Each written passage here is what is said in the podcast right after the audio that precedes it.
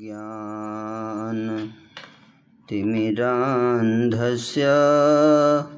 ज्ञानाञ्जनशलाखया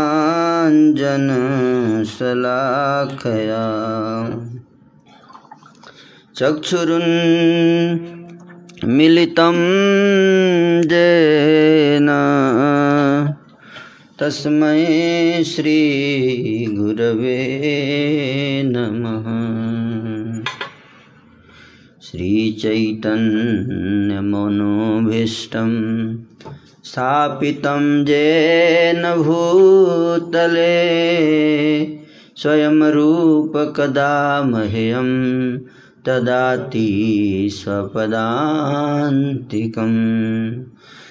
वन्देऽहं श्रीगुरो श्रीयुतापदकमलं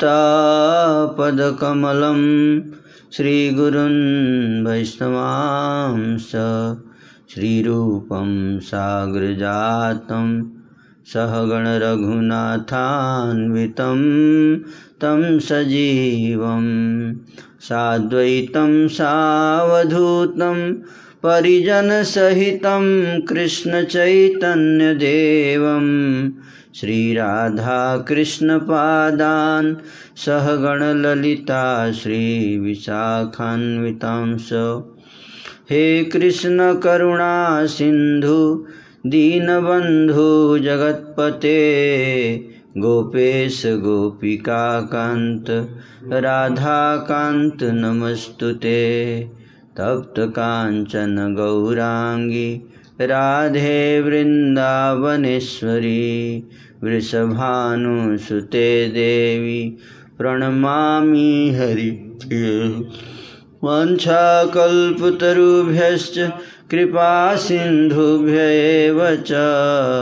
पतितानां पावनेभ्यो वैष्णवेभ्यो नमो नमः।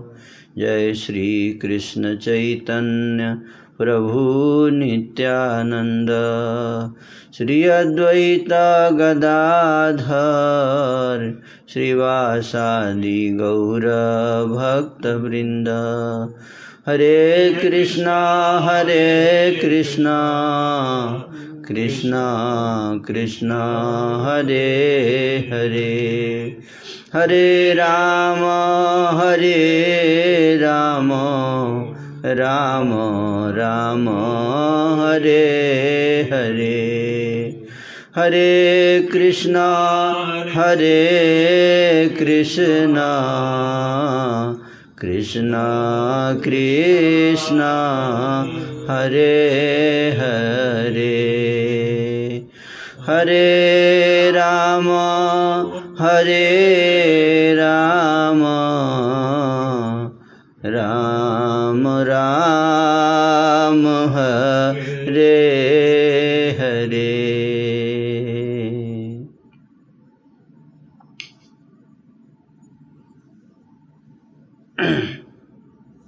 समस्त लोगों को शांति देने वाले जगदाधार प्रभु प्रकट हुए। दिनों पर दया करने वाले कौशल्या जी के हितकारी कृपालु प्रभु प्रकट हुए। मुनियों के मन को हरने वाले, उनके अद्भुत रूप का विचार करके माता हर्ष से भर गई। नेत्रों को आनंद देने वाला मेघ के समान श्याम शरीर था। चारों भुजाओं में शंख, चक्र, गदा, पद्म धारण किए। आभूषण और बनमाला पहने थे बड़े बड़े नेत्र थे। इस प्रकार शोभा के समुद्र तथा खर राक्षस को मारने वाले भगवान प्रकट हुए।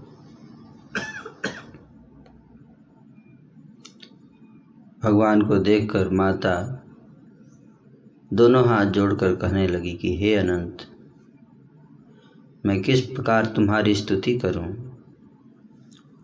वेद और पुराण तुमको माया, गुण और ज्ञान से परे, परिमाण रहित बतलाते हैं। श्रुतियाँ और संतजन, दया और सुख का समुद्र बतलाते हैं। सब गुणों का धाम कहकर जिनका गान करते हैं, वही भक्तों पर प्रेम करने वाले लक्ष्मीपति भगवान मेरे कल्याण के लिए प्रकट हुए हैं। वेद कहते हैं कि तुम्हारे प्रत्येक रोम में माया के रचे हुए अनेकों ब्रह्मांडों के समूह भरे हैं। वही तुम भगवान मेरे गर्भ में रहे। इस हँसी की बात को सुनने पर विवेकी पुरुषों की बुद्धि भी विचलित हो जाती है। जब माता को ज्ञान उत्पन्न हुआ, तब प्रभु मुस्काए। बहुत प्रकार के चरित्र कहना चाहते हैं। अतः उन्होंने पूर्व जन्म की सुंदर कथा कहकर माता को समझाया, जिससे उन्हें पुत्र का वात्सल्य प्रेम प्राप्त हो। माता की वह बुद्धि बदल गई। तब वह फिर बोली, हे तात, यह रूप छोड़कर अत्यंत प्रिय बाल लीला करो। मेरे लिए यह सुख परम अनुपम होगा। माता का यह वचन सुनकर देवताओं के स्वामी सुजान भगवान ने बालक का रूप धारण करके रोना शुरू कर दिया। तुलसीदास जी कहते हैं, जो इस चरित्र का गान करते हैं, वे श्री हरि का पद पाते हैं और फिर संसार रूपी कूप में नहीं गिरते। ब्राह्मण, गौ, देवता और संतों के लिए भगवान ने मनुष्य का अवतार लिया। वे अज्ञानमयी माया और उसके गुण सत रज और तम, और बाहरी तथा भीतरी इंद्रियों से परे हैं। उनका दिव्य शरीर अपनी इच्छा से ही बना है, किसी कर्म बंधन से परवश होकर त्रिगुणात्मक भौतिक पदार्थों के द्वारा नहीं।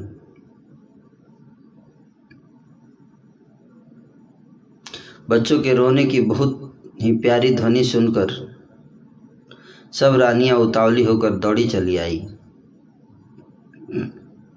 दस दासियाँ हर्षित होकर जहाँ तहां दौड़ी। सारे पूर्वासी आनंद में मग्न हो गए। राजा दशरथ जी पुत्र का जन्म कानों से सुनकर मानो ब्रह्मानंद में समा गए। मन में से प्रेम है, शरीर पुलकित हो गया। आनंद में अधीर हुई, बुद्धि को धीरज देकर और प्रेम में शिथिल हुए शरीर को संभाल कर वे उठना चाहते हैं।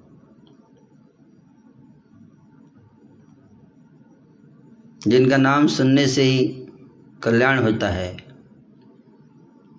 जिसका नाम सुनने से ही कल्याण होता है, वही प्रभु मेरे घर आए हैं। ये सोचकर महाराज दशरथ का मन परम आनंद से पूर्ण हो गया।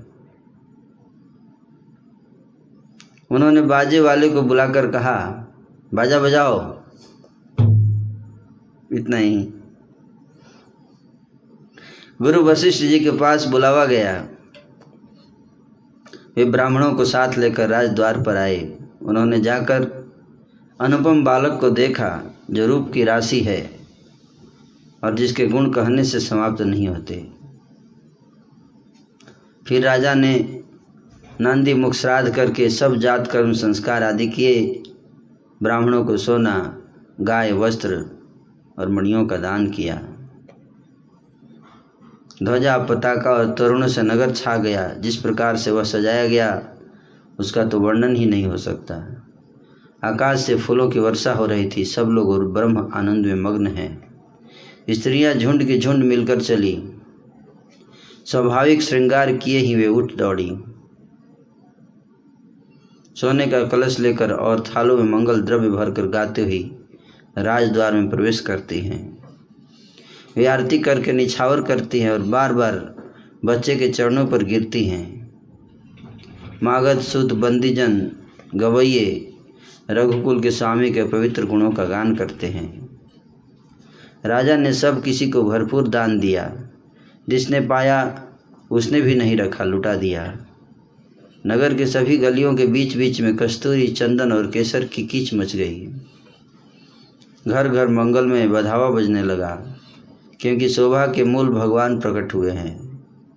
नगर के स्त्री पुरुषों के झुंड के झुंड जहाँ तहाँ आनंदमग्न हो रहे हैं। वह सुख कैकई और सुमित्रा, इन दोनों ने भी सुंदर पुत्रों को जन्म दिया। उस सुख संपत्ति, समय और समाज का वर्णन। स्वयं सरस्वती और सर्पों के राजा शेष जी भी नहीं कर सकते। अवधपुरी इस प्रकार सुशोभित हो रही है, मानो। रात्रि ही प्रभु से मिलने आई हो। सूर्य को देखकर मानो मन में सुखचा गई हो, परंतु फिर भी मन में विचार कर वह मानो संध्या बनकर रह गई हो। अगर कि धूप का बहुत सा धुआँ, मानो संध्या का अंधकार है, और जो अधीर, अबीर उड़ रहा है, वह उसकी ललाई है। महलों में जो मणियों के समूह हैं, वे मानो तारागण हैं, राजमहल का जो कलश है, वह मानो श्रेष्ठ चंद्रमा है। राजभवन में ज्योति कोमल वाणी से वेद ध्वनि हो रही है, वही मानो समय अनुकूल सनी हुई पक्षियों की चहचहाहट है। यह कौतुक देखकर सूर्य भी अपनी चाल भूल गए। एक महीना उन्होंने जाता हुआ न जाना अर्थात उन्हें एक महीना वहीं बीत गया। तो सूर्य रुक गए एक महीने के लिए। सूर्य वंश में भगवान प्रकट हुए। हैं सोचे मैं अभी अब छुट्टी ले लेता हूँ लॉकडाउन एक महीने। है ना?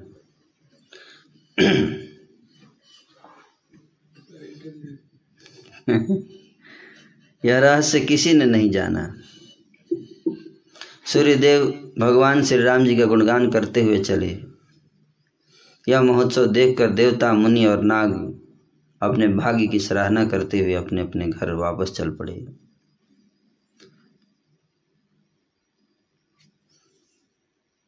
हे पार्वती, तुम्हारी बुद्धि श्री राम जी के चरणों में बहुत दृढ़ है।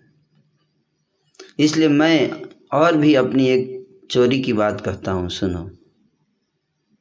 भगवान शिव जी कह रहे हैं काक भूसुंटी और मैं दोनों वहाँ साथ साथ थे। परंतु मनुष्य के रूप में होने के कारण हमें कोई जान न सका। मतलब भगवान शिव जी काक भूसुंडी जी से दोनों जो है साथ में थे, मनुष्य रूप धारण करके।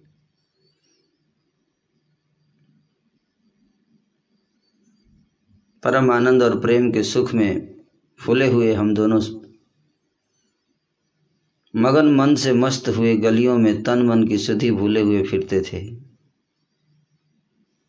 परंतु यह शुभ चरित्र वही जान सकता है, जिस पर श्री राम जी की कृपा हो।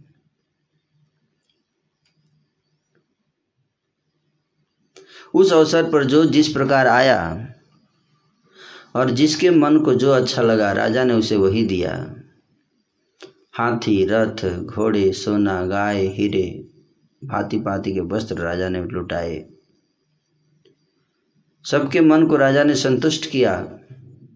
इसी से सब लोग जहाँ तहाँ आशीर्वाद दे रहे थे कि तुलसीदास के स्वामी, सब पुत्र, चारों राजकुमार दीर्घायु हों। इस प्रकार कुछ दिन बीत गए। दिन और रात जाते हुए जान नहीं पड़ते। तब नामकरण संस्कार का समय जानकर राजा ने ज्ञानी मुनि श्री वशिष्ठ जी को बुला भेजा। करी पूजा भूपति सभासा धैर्य नाम जो मुनि गुण राका इनके नाम नेकनुपा मैं नृप कह अनुरूपा। मुनि की पूजा करके राजा ने कहा, हे मुनि, आपने मन में जो विचार रखे हैं, वही नाम रखिए। जो मन में सोचा है आपने, आपके मन में जो विचार आ रहा है नाम। तो पुत्रों का नामकरण कीजिए। हे राजन, इनके अनेक अनुपम नाम हैं। फिर भी मैं अपनी बुद्धि के अनुसार बताऊँगा। जो आनंद सिंधु सुख राशि।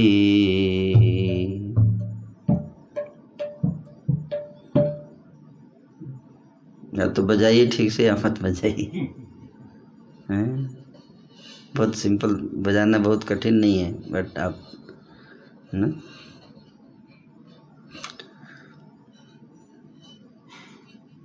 करताल दीजिए।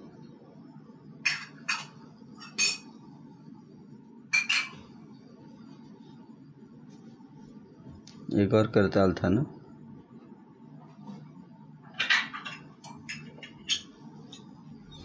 सिंपल तीन ताल बजता है ना? सिंपल।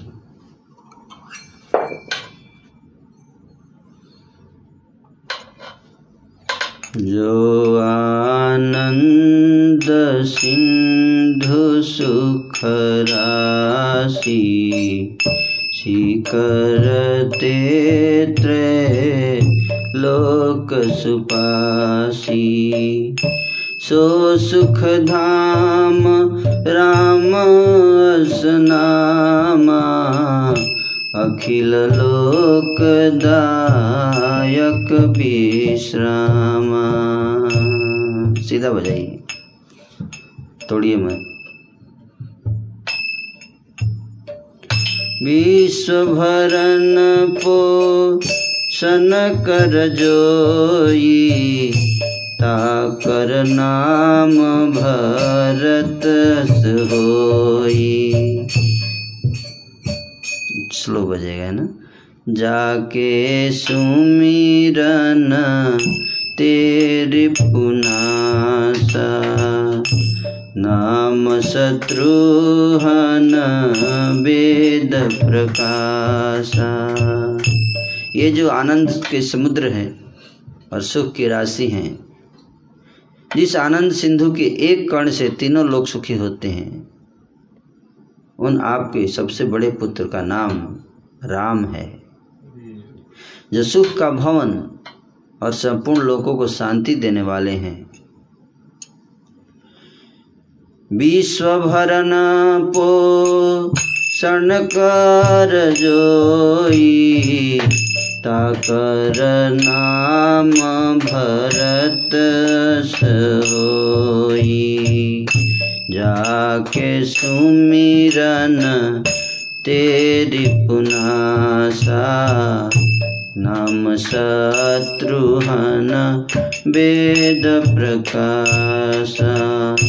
लक्षण धाम राम प्रिया।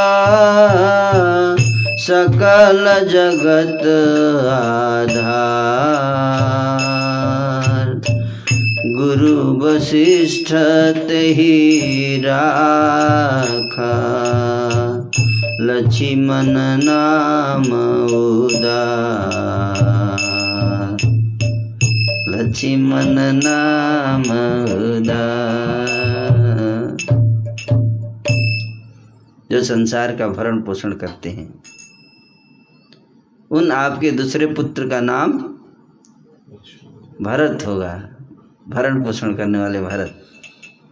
जिनके स्मरण मात्र से, जिनके स्मरण मात्र करने से शत्रु का नाश होता है, उनका वेदों में प्रसिद्ध शत्रुघ्न नाम है। और जो शुभ लक्षणों के धाम श्री राम जी के प्यारे और सारे जगत के आधार हैं गुरु वशिष्ठ जी ने उनका नाम लक्ष्मण ऐसा श्रेष्ठ रखा। धरे नाम गुण हृदय विचारी, वेद तत्व नृप तव सुतचारी। मुनि धन जन सरबस शिव प्राणा बाल के लीरस, तेहि सुख माना गुरु जी ने हृदय में विचार कर ये नाम रखे और कहा कि, हे राजन, तुम्हारे चारों पुत्र वेद के तत्व हैं। साक्षात परात्पर भगवान है, जो मुनियों के धन, भक्तों के सर्वस्व और शिव जी के प्राण हैं। उन्होंने इस समय तुम लोगों के प्रेम बस बाल लीला में रस सुख माना है। बार ही ते निजा हितपति जानी, लक्ष्मण राम चरण रतिमानी भरत शत्रुहन दूनौ भाई प्रभु सेवक जसी प्रीति बढ़ाई। श्याम गौर सुंदर दो जोरी जननी तृण तोरी। चारि गुण धामा तदप्यधिक सुख रामा। हृदय इन्दुप्रकाशा इन्दुप्रकाश सुचत किरण मनोहरसा कबहु उसङ्ग कबहु बरपलना। मातु दुलारई कही प्रिय ललना। बचपन से ही, हैं? श्याम और गौर शरीर वाले दोनों सुंदर जोड़ी की शोभा को देखकर माताएँ तृण तोड़ती है। यो तो चारों ही पुत्र शील, रूप और गुण के धाम हैं। तो भी सुख के समुद्र श्री रामचंद्र जी सबसे अधिक हैं। उनके हृदय में कृपा रूपी चंद्रमा प्रकाशित है। उनकी मन को हरने वाली हँसी उस कृपा रूपी चंद्रमा की किरणों को सूचित करती है। कभी गोद में लेकर तो कभी उत्तम पालने में लिटाकर माता प्यारे ललना कहकर दुलार करती हैं। व्यापक ब्रह्म निरंजन, निर्गुण विगत बिनो सो अज प्रेम भगति बस कौशल्या के गो जो सर्वव्यापक है, व्यापक ब्रह्म, निरंजन, निर्गुण विगत विनोद। लोग बोलते हैं जिनको क्या व्यापक ब्रह्म, जो हर जगह व्याप्त है। हैं? माया से रहित, निर्गुण, विनोद रहित, अजन्मा है। वो प्रभु आज वही प्रेम और भक्ति के बस में कौशल्या जी की गोद में खेल रहे हैं हुँ?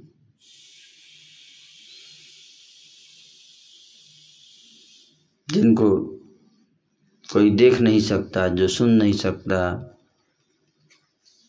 पर आज जो है, प्रेम और भक्ति के बस से कौशल्या जी की गोद में खेल रहे हैं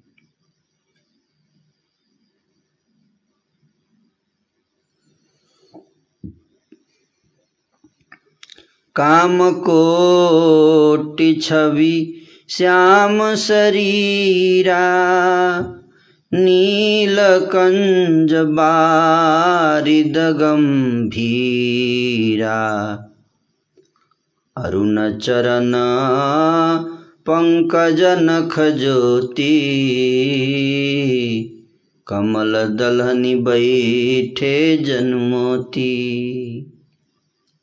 नील कमल और गंभीर जल से भरे हुए मेघ के समान श्याम शरीर में करोड़ों कामदेवों की शोभा है। लाल लाल चरण कमलों के नखों की शुभ्र ज्योति ऐसी मालूम होती है, जैसे लाल कमल के पत्तों पर मोती स्थिर हो गए हैं। रेख कुलिस ध्वज अंकुश सोहे नुपुर धुनी सुनी, मुनि मन मोहे। कटिकिंकिनी उदर त्रय रेखा, नाभि गभीर जान जही देखा। चरण तलों में वज्र, ध्वजा और अंकुश के चिन्ह शोभित हैं। पैजनी की ध्वनि सुनकर मुनियों का भी मन मोहित हो जाता है। कमर में करघनी और पेट पर तीन रेखाएँ अलंकृत हैं। नाभि की गंभीरता को तो वही जानते हैं जिन्होंने उसे देखा है। बहुत से आभूषणों से सुशीतल विशाल भुजाएँ हैं। हृदय पर बाघ के नख की बहुत ही निराली छटा है। छाती पर रत्नों से युक्त मणियों के हार की शोभा और ब्राह्मण भृगु के चरण चिन्ह को देखते ही मन लुभा जाता है। ब्राह्मण भृगु को चरण चिन्ह भी है, जब उन्होंने लात मारी थी भगवान को। कंठ जो है वो शंख के समान। उतार चढ़ाव वाला और तीन रेखाओं से सुशोभित कंठ। थोड़ी बहुत ही सुंदर है। मुख पर असंख्य कामदेवों की छटा छा रही है। दो दो सुंदर दत्तुलिया हैं। हम्म, दो ऊपर दो नीचे दो दांत निकल गए। लाल लाल ओठ हैं। नासिका और तिलक के सौंदर्य का तो वर्णन ही नहीं कर किया जा सकता। सुंदर श्रवण, सुचारु कपोला, अति प्रिय मधुर तोतली बोला। सुंदर श्रवण मतलब कान, श्रवण मतलब कान। कान सुंदर हैं और कपोला मतलब गाल भी बहुत सुंदर हैं। बहुत प्यारे लगते हैं जब तोतली बोली बोलते हैं। हम्म? चिकन कच कुंचित गभुआरे बहु प्रकार रची मातु संवारे। जन्म के समय से रखे हुए चिकने और घुंघराले बाल। जिनको माता ने बहुत प्रकार से सजाया है, संवारा है।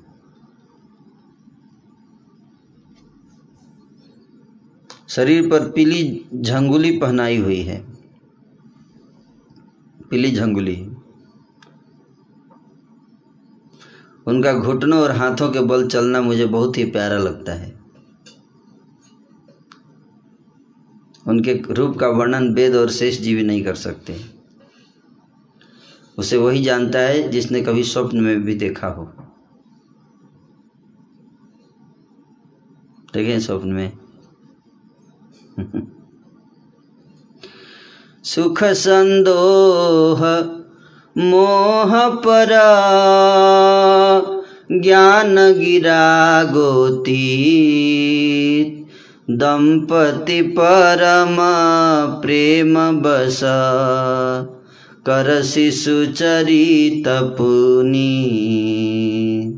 जो सुख के पुंज, मोह से परे तथा ज्ञान वाणी और इंद्रियों से अतीत हैं। वे भगवान दशरथ कौशल्या के अत्यंत प्रेम के वश होकर पवित्र बाल लीला करते हैं। इस प्रकार संपूर्ण जगत के माता पिता श्री राम जी अवधपुर के निवासियों को सुख देते हैं। वैसे तो बच्चे हैं, लेकिन ओरिजिनली कौन है? हैं? संपूर्ण विश्व के माता पिता हैं वो। संपूर्ण विश्व के माता पिता हैं। पर अभी बच्चे बने हुए हैं। जिन रघुनाथ चरण रति मानी तिन्ह की यह गति प्रगट भवानी। भगवान शिव कहते हैं, कथा श्री रामचरित मानस में भगवान शिव पार्वती जी को सुना रहे हैं कथा। कि जिसके चरणों, जिनकी, श्री रामचंद्र जी के चरण कमलों में जिनकी बहुत लगाव है, प्रीति है, हे भवानी उन्हीं की प्रसन्नता के लिए भगवान इस प्रकार की आनंदमयी, प्रेम भरी लीला करते हैं। रघुपति विमुख, जतन कर कोरी, कवन सकई भव बंधन छोरी। जीव चरा चर बस कई राखे, सो माया प्रभु सो भय भाखे। श्री रघुनाथ जी से विमुख रहकर, मनुष्य चाहे करोड़ों उपाय कर ले,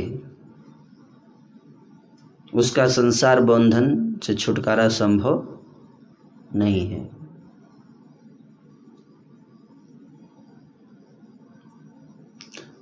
और जिसके बस में आकर चराचर जगत सारे जीव भगवान को भूल जाते हैं, वो माया भी भगवान से डरती है।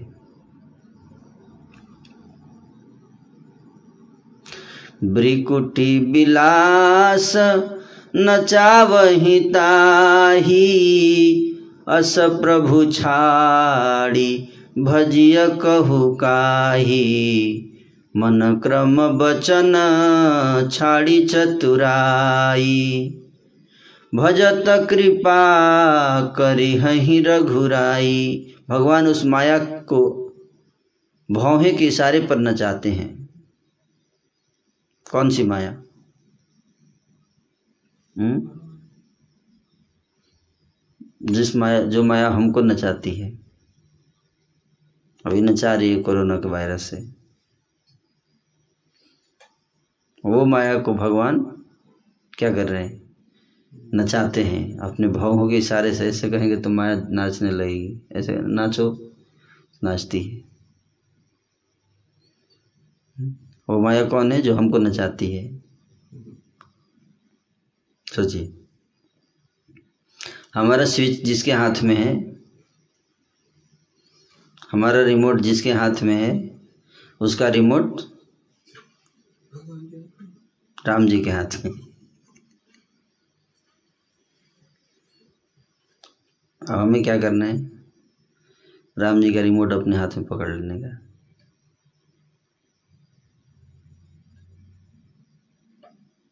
सर्कल पूरा हो जाएगा।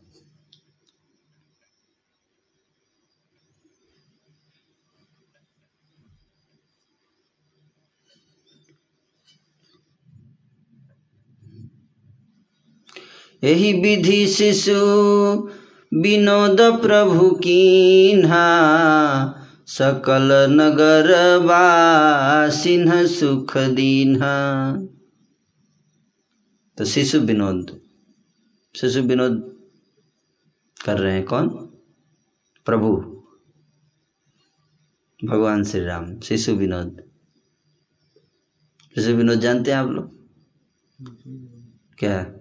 बच्चों का खेल हाँ। छोटे छोटे बच्चों के खेल। और उस खेल को कौन देख रहा है? नगरवासी। दशरथ महाराज भी हाँ नेचुरली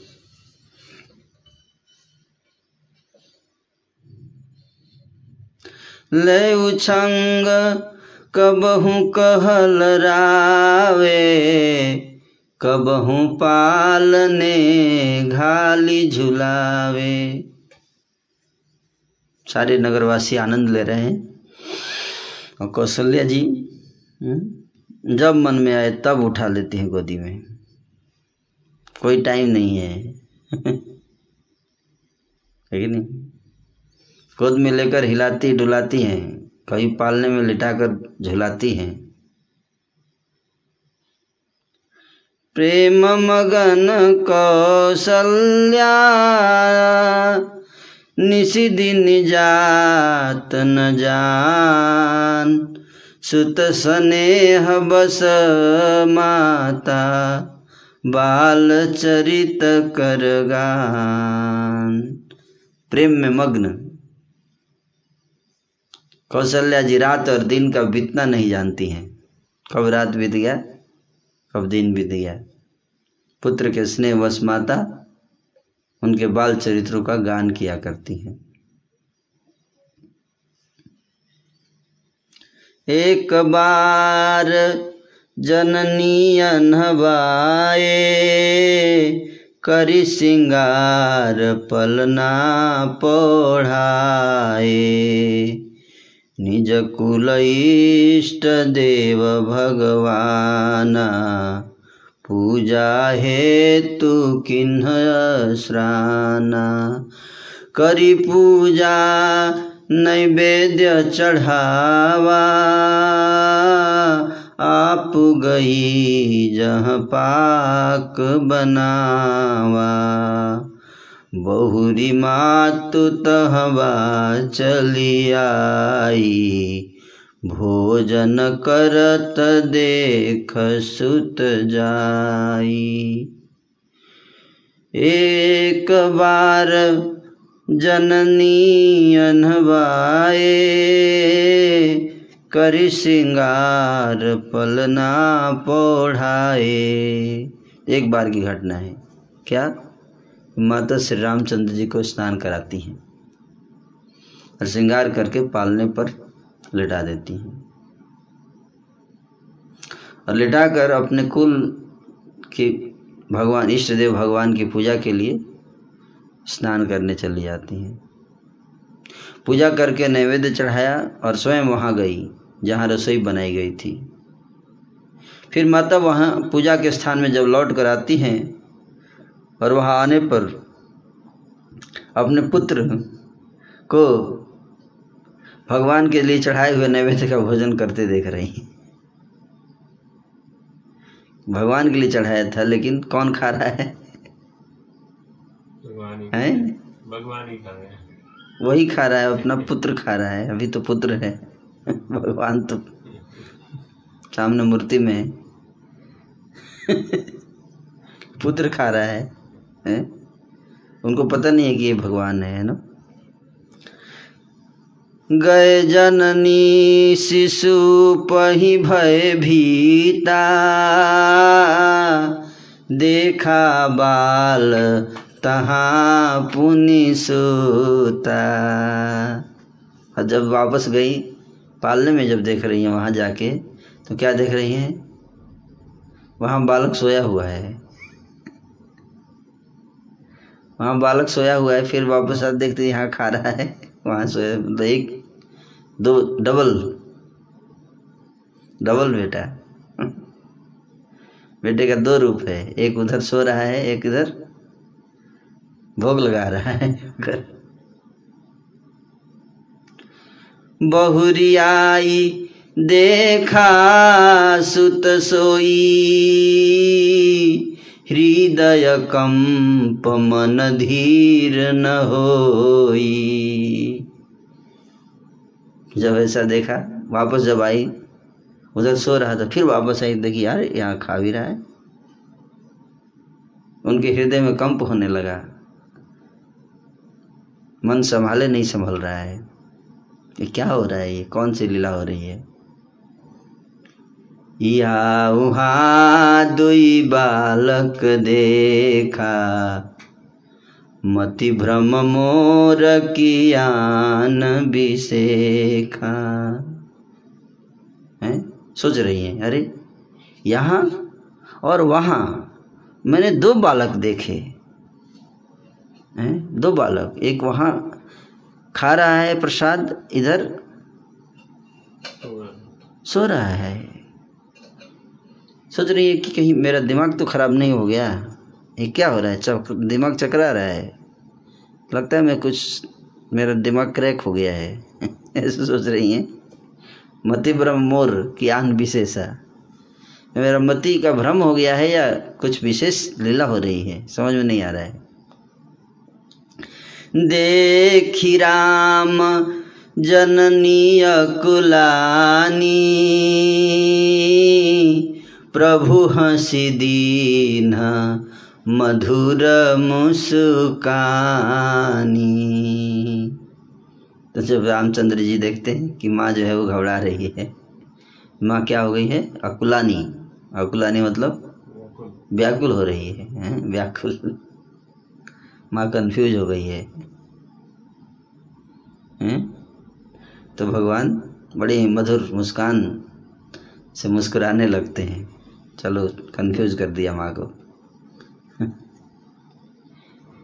देख रावा, मात ही निजा,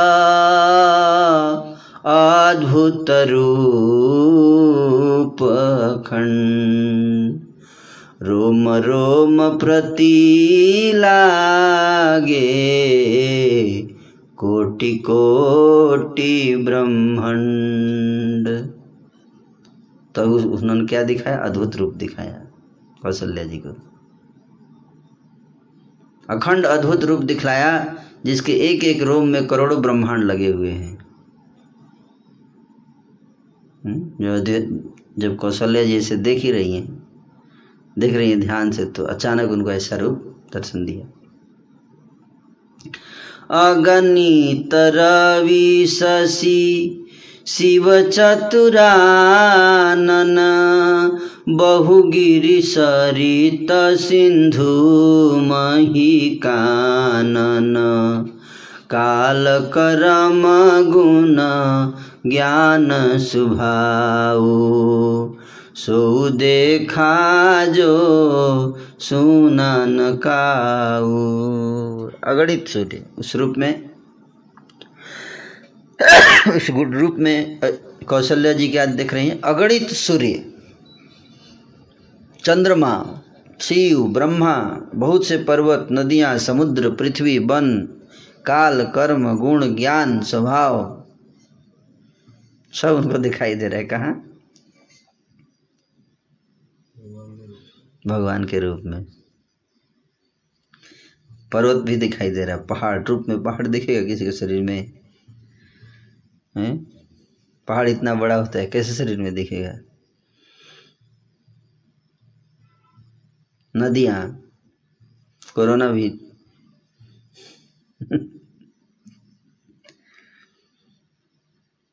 और वैसे कुछ ऐसे पदार्थ भी देखे थे जो कभी सुने ही नहीं थे, जिसके नाम कभी नहीं देखे थे, न कभी सुने थे, ऐसी चीज़ें भी देखी। ये ये विशेष बात है।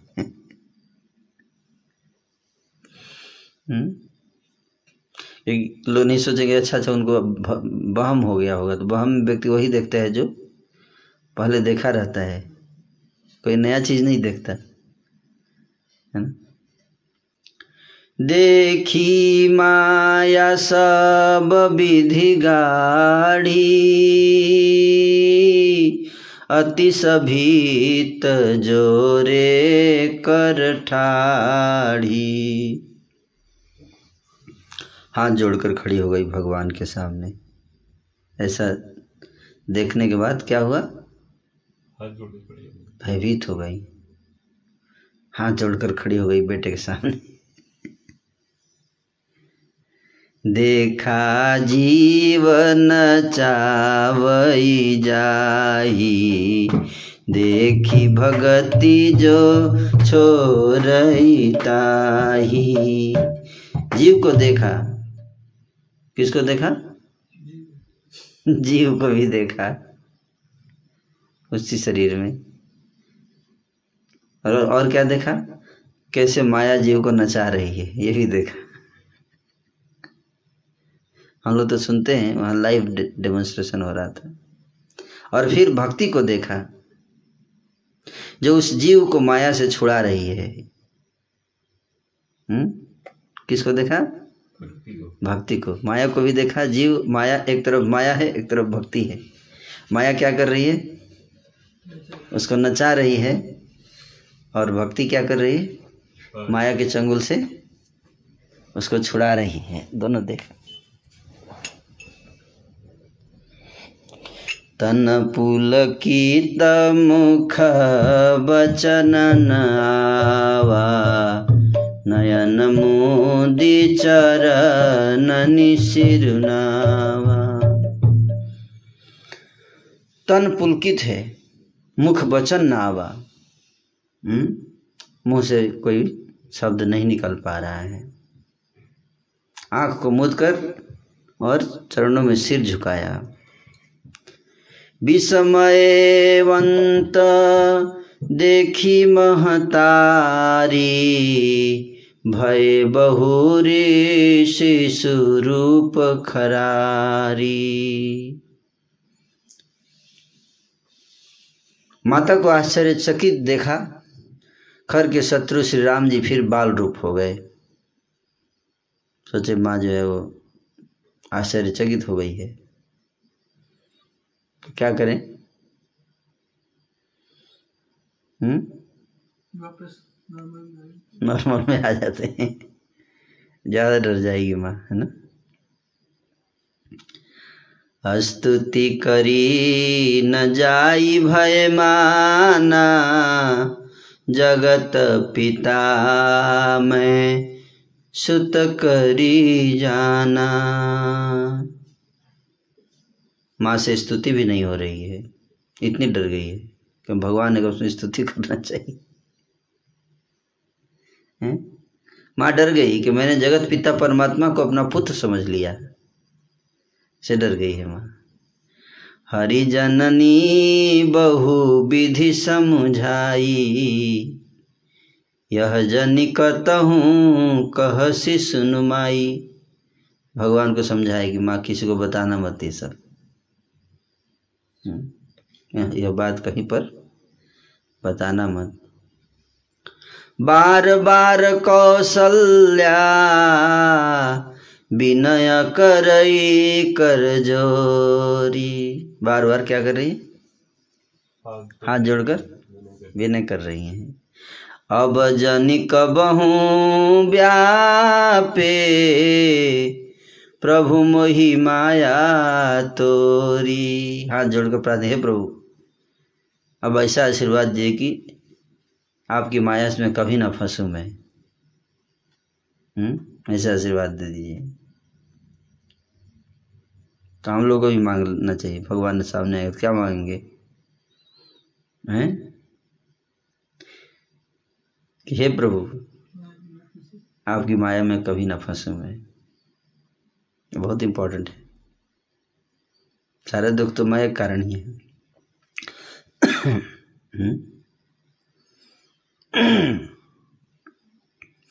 बाल चरित हरि बहु विधि कीन्हा।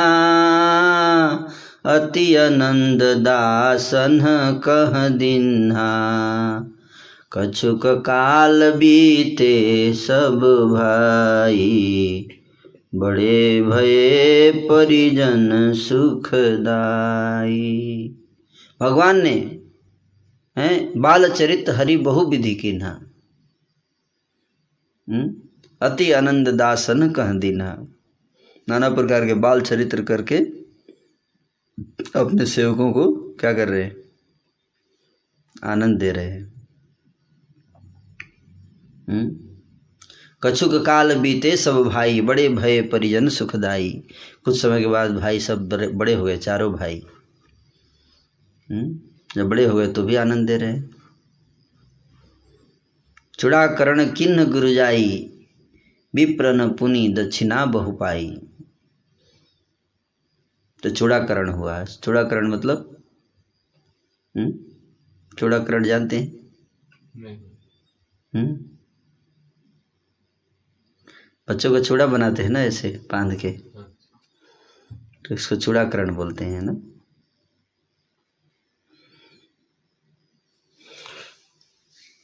परम मनोहर चरित पारा, करत फिरत चारियु सुकुमारा परम मनोहर चरित्र, अपार चरित्र हम्म? परम मनोहर मनोहर मतलब मन को हरण करने वाला हम्म? और अपार अपार मतलब? हम्म, जिसको पार नहीं पा सकते हैं? अनलिमिटेड तो दो प्रकार की लीला कर रहे हैं परम मनोहर भी है और अपार भी है। हम्म। करत फिरत चारियो सुकुमारा। इस प्रकार की लीलाओं को करते हुए क्या कर रहे हैं? फिरत फिरत मतलब घूम रहे हैं चल रहे हैं। लीला भी कर रहे हैं और चल भी रहे हैं। दिन बीत रहा है इस प्रकार से। मन क्रम बचन अगोचर जोई। दशरथ अजीर विचर प्रभु सोई। भोजन करत बोल जब राजा। नहीं आवत तजी बाल समाजा। मन, क्रम और वचन से अगोचर है। अगोचर मतलब इंद्रियों से परे। हम्म? अ- जिनको परसीव नहीं किया जा सकता। इन, इंग्लिश में मतलब परसीव करना। गोचर मतलब beyond perception perceiving beyond perception जिनका अंदाज़ा भी नहीं लगाया जा सकता। किसके द्वारा? मन, वचन और कर्म से। वही प्रभु, जो अगोचर हैं, जिनको कोई जिनको कोई समझ नहीं सकता, जान भी नहीं सकता, देख भी नहीं सकता, वो प्रभु आज दशरथ जी का कितना सौभाग्य है कि वो प्रभु आज दशरथ जी के आँगन में विचर रहे हैं। भोजन करने के समय जब राजा बुलाते हैं कि बेटा आ जाओ, राम पुत्र राम, इधर आओ।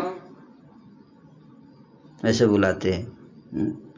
भोजन करत बोल जब राजा,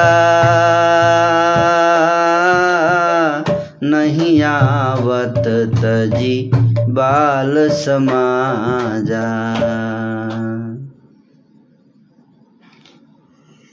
बच्चों के समाज में बाल समाज लगा हुआ है। बाल समाज मतलब?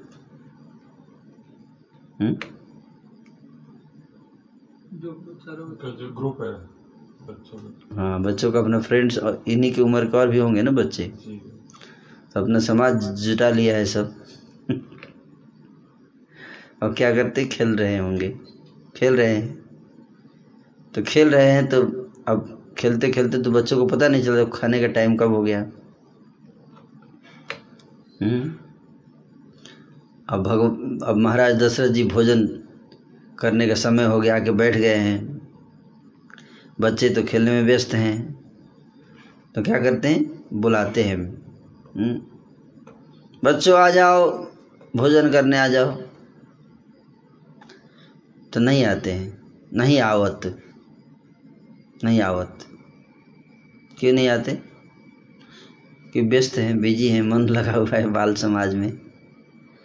कौशल्या जब बोलन जाई। ठुमुकु ठुमुकु प्रभु चलही पराई।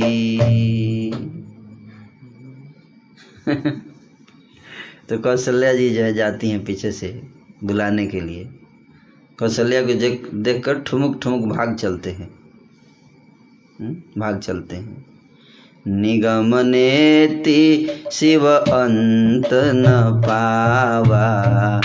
ताहि धरे जननी हठी धावा।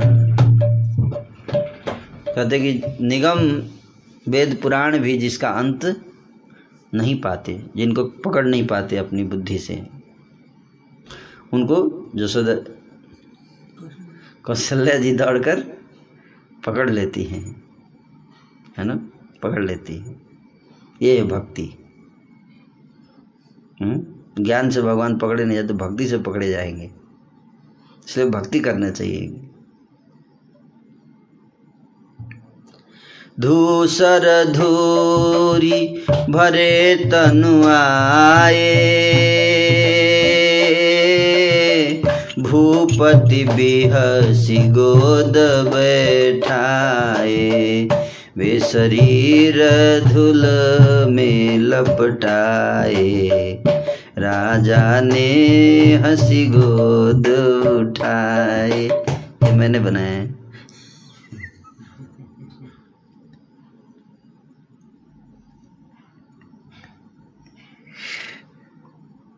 उसी का ट्रांसलेशन था।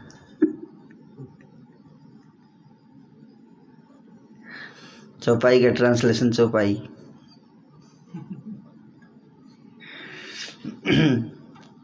है ना? वे शरीर में धूल लपेटे हुए हैं और राजा ने हंसकर उनको गोद में बैठा लिया।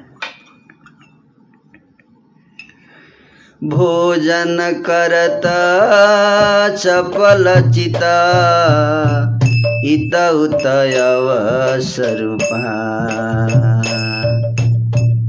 भाजी चले, किलकत मुख दधियो दन लपटाई।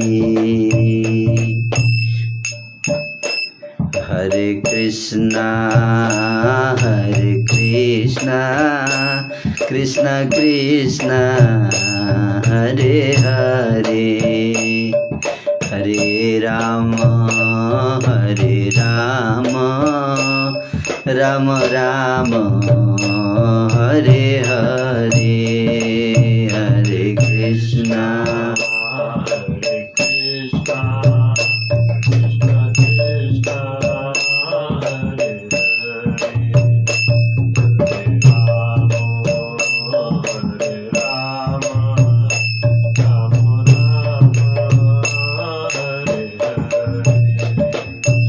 भोजन करते हैं, भोजन करते हैं, पर करते समय चंचलता है, चित्त हमेशा चंचल रहता है।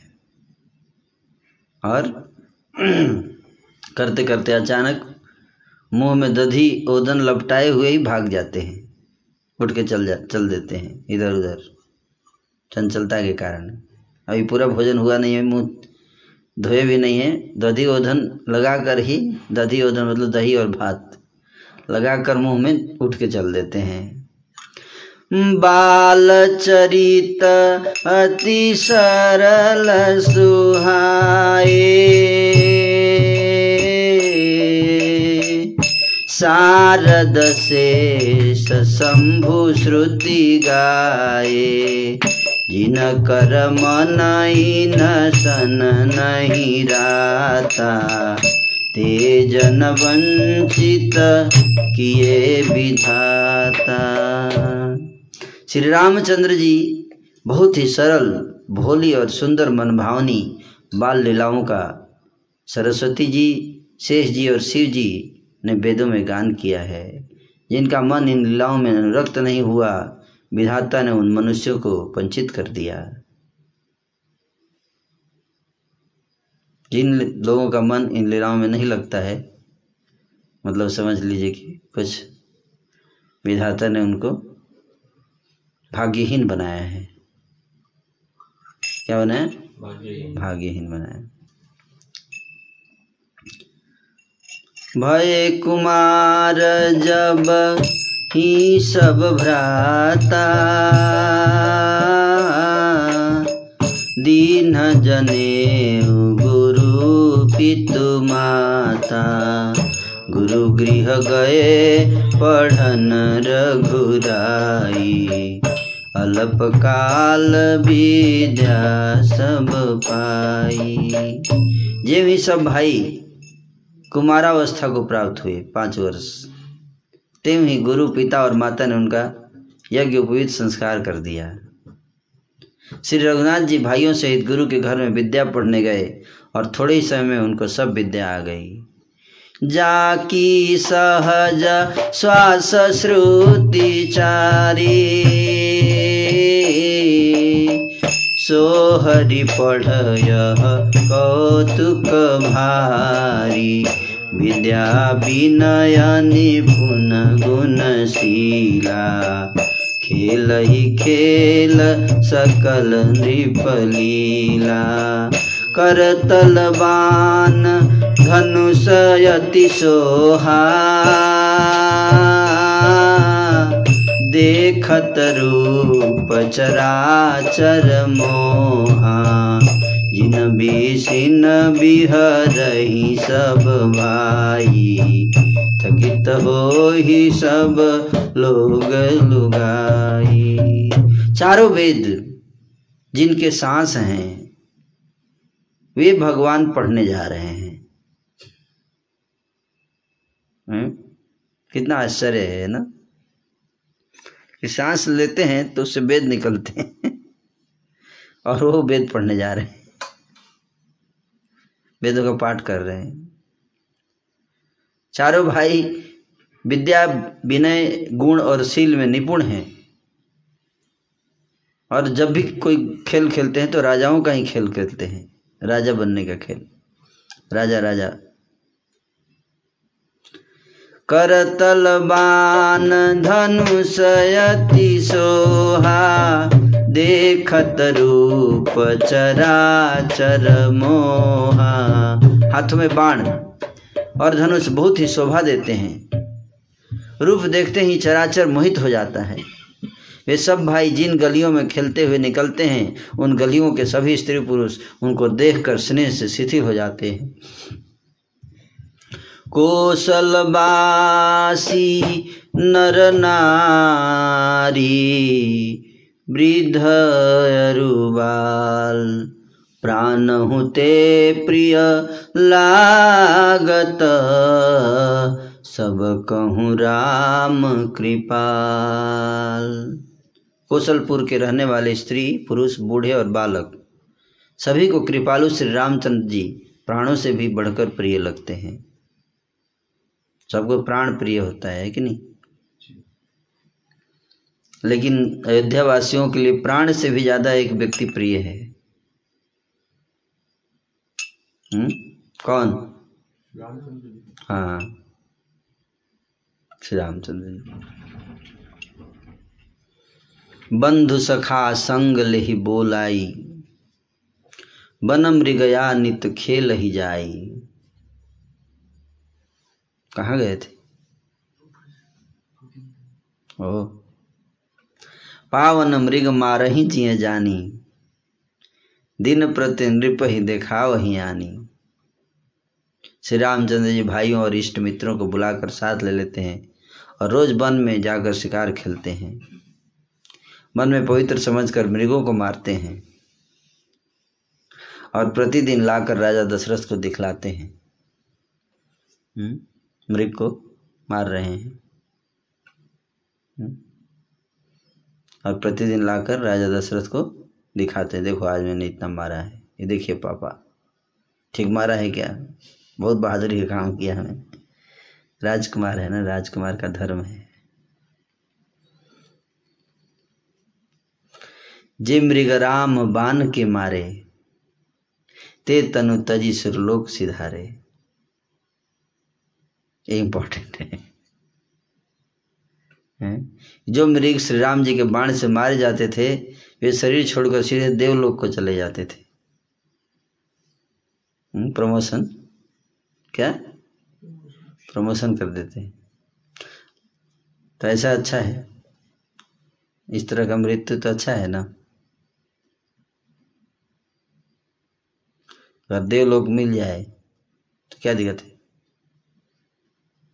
अनुज सखा संग भोजन करही, मातु पिता आज्ञा अनुसरही श्री रामचंद्र जी अपने छोटे भाइयों और सखाओं के साथ भोजन करते हैं और माता पिता की आज्ञा का पालन करते हैं। तो लोग बोलते हैं, देखो, आपके भगवान राम भी तो काटते हैं, मारते हैं जानवरों को, इसलिए हम भी मार रहे हैं। ऐसे बोलते हैं लोग, है कि नहीं? लेकिन भगवान राम जब मारते हैं तो देव लोग जाते हैं। आपके मारने से देवलोक नहीं जा रहे हैं। ये अंतर है। हम्म? उल्टे आप नरक लोग जाएँगे। हैं? जही विधि सुखी हो ही पुरलोगा। करही कृपा निधि, सोई संजोगा। कृपा निधि। ऐसी ऐसी लीला करते हैं और उन लीलाओं को करते समय इस बात का ख्याल रखते हैं कि नगर के वासी उन लीलाओं को देखकर उनको आनंद आए। उसी उसी उद्देश्य को धारण करके लीलाओं के पीछे क्या उद्देश्य है? जब लीला करते हैं तो कि सबको आनंद आए।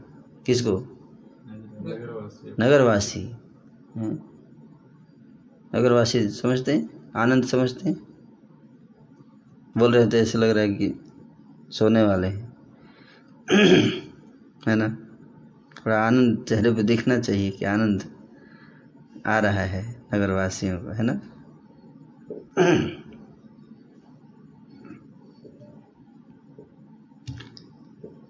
वेद पुराण सुनहि मन लाई, आप कहीं अनु जन समुझाई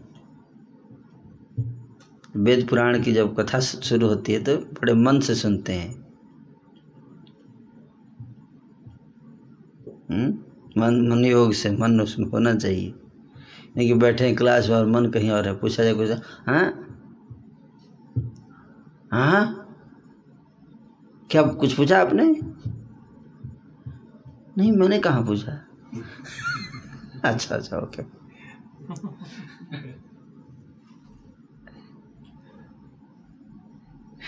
Physically present mentally absent present भी है एबसेंट भी है.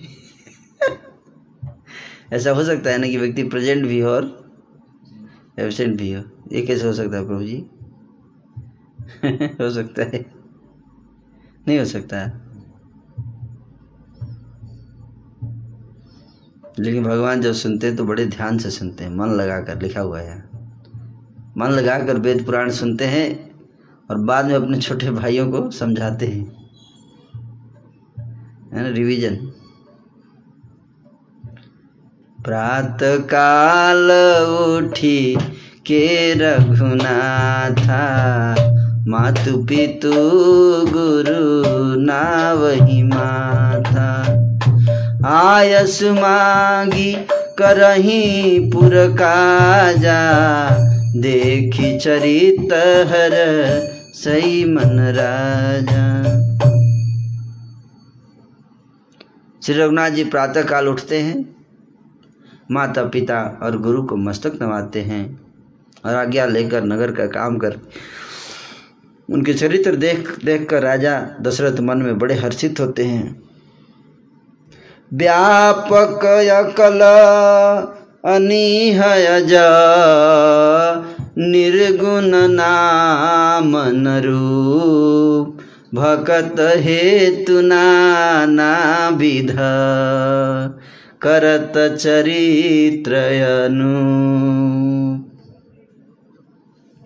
भक्तों के लिए हम्म, नाना प्रकार के चरित्र कर रहे हैं। वेद जिसको क्या बताते हैं? अकल अनादि अनीह अज निर्गुण वेद बताते हैं ना ऐसे कि नहीं बताते? बताते हैं। हम्म? और कठिन कर देते हैं वेद। हैं? ऐसे बोल के टफ कर देंगे कोई होप नहीं है देखने का। हम्म? तो इसलिए ज़्यादातर लोग तो रास्ते से ही वापस लौट जाते हैं। इतना ही ठीक है, चलो है ही निरूप तो क्या देखना है? जब रूप है ही नहीं तो क्या देखेंगे? है कि नहीं?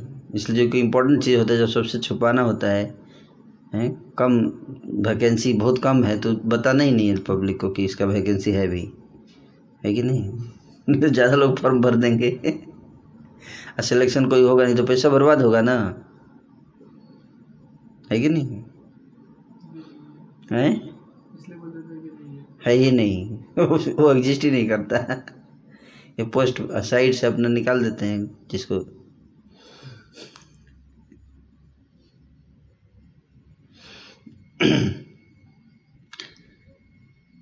भक्तों के लिए नाना विध वही प्रभु जो क्या है? दुर्गम है, प्राप्त करना जिनके लिए बहुत, जिनको प्राप्त करना बहुत कठिन है। वेद शास्त्र भी बोल देते हैं कि भाई छोड़ दो। हम्म?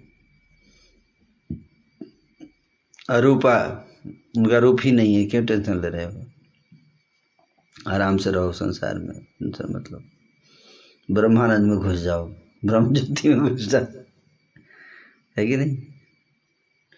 तो वो प्रभु जो है आज भक्तों की प्रसन्नता के लिए नाना प्रकार के चरित्र कर रहे हैं। अनु, अनुपम अलौकिक क्या कर रहे हैं? अलौकिक कर रहे हैं अनुपम। यह सब चरित्र कहाँ मैं गाई? आगे आगिल कथा सुनहु मन लाई। कब तक कितना गाऊँगा मैं ये सब चरित्र? हैं? जितना हो था थोड़ा उद्गा दिया। अब आगे कथा सुनिए नहीं तो रामायण बहुत लंबी हो जाएगी। है कि नहीं? इतने चरित्र हैं डिटेल में गाएँगे तो बहुत लंबी हो जाएगी ना। ये और नो। इसलिए आगे कथा फॉरवर्ड कर रहा हूँ। विश्वामित्र महामुनि ज्ञानी, बसही विपिन शुभ आश्रम जानी। हम्म? तो महामुनि ज्ञानी कौन? विश्वामित्र विश्वामित्र जी। हम्म? विश्वामित्र जी क्या है? महामुनि।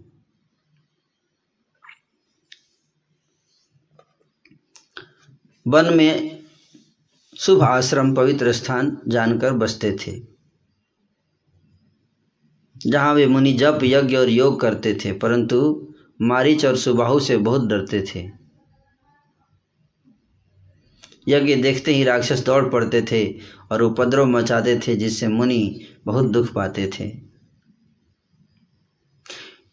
गाधी के पुत्र विश्वामित्र जी के मन में चिंता छा गई कि ये पापी राक्षस भगवान के मारे बिना नहीं मरेंगे। तब श्रेष्ठ मुनि ने मन में विचार किया कि प्रभु ने पृथ्वी का भार हरण करने के लिए अवतार लिया है। इसी बहाने जाकर मैं उनके चरणों का दर्शन करूँ और विनती करके दोनों भाइयों को ले आऊँ, जो ज्ञान, वैराग्य और सब गुणों के धाम हैं। उन प्रभु को मैं नेत्र भर भर के देखूँगा। एहू मिस दे खौ पद जाई करी विनतिया नौ दोई भाई। ज्ञान विराग सकल गुण ऐना। सो प्रभु मैं देखब भरी नैना। हो जाएगा टाइम पे बंद कर देना चाहिए, है ना? दो चौपाई गाता हूँ तो ज़्यादा ज़्यादा। बंद कर देना चाहिए। हम्म? इसी बहाने जाकर मैं उनके चरणों का दर्शन करूँ और विनती करके दोनों भाइयों को ले आऊँ। ऐसा सोच के प्लान सोच रहे हैं ऐसे विश्वामित्र जी।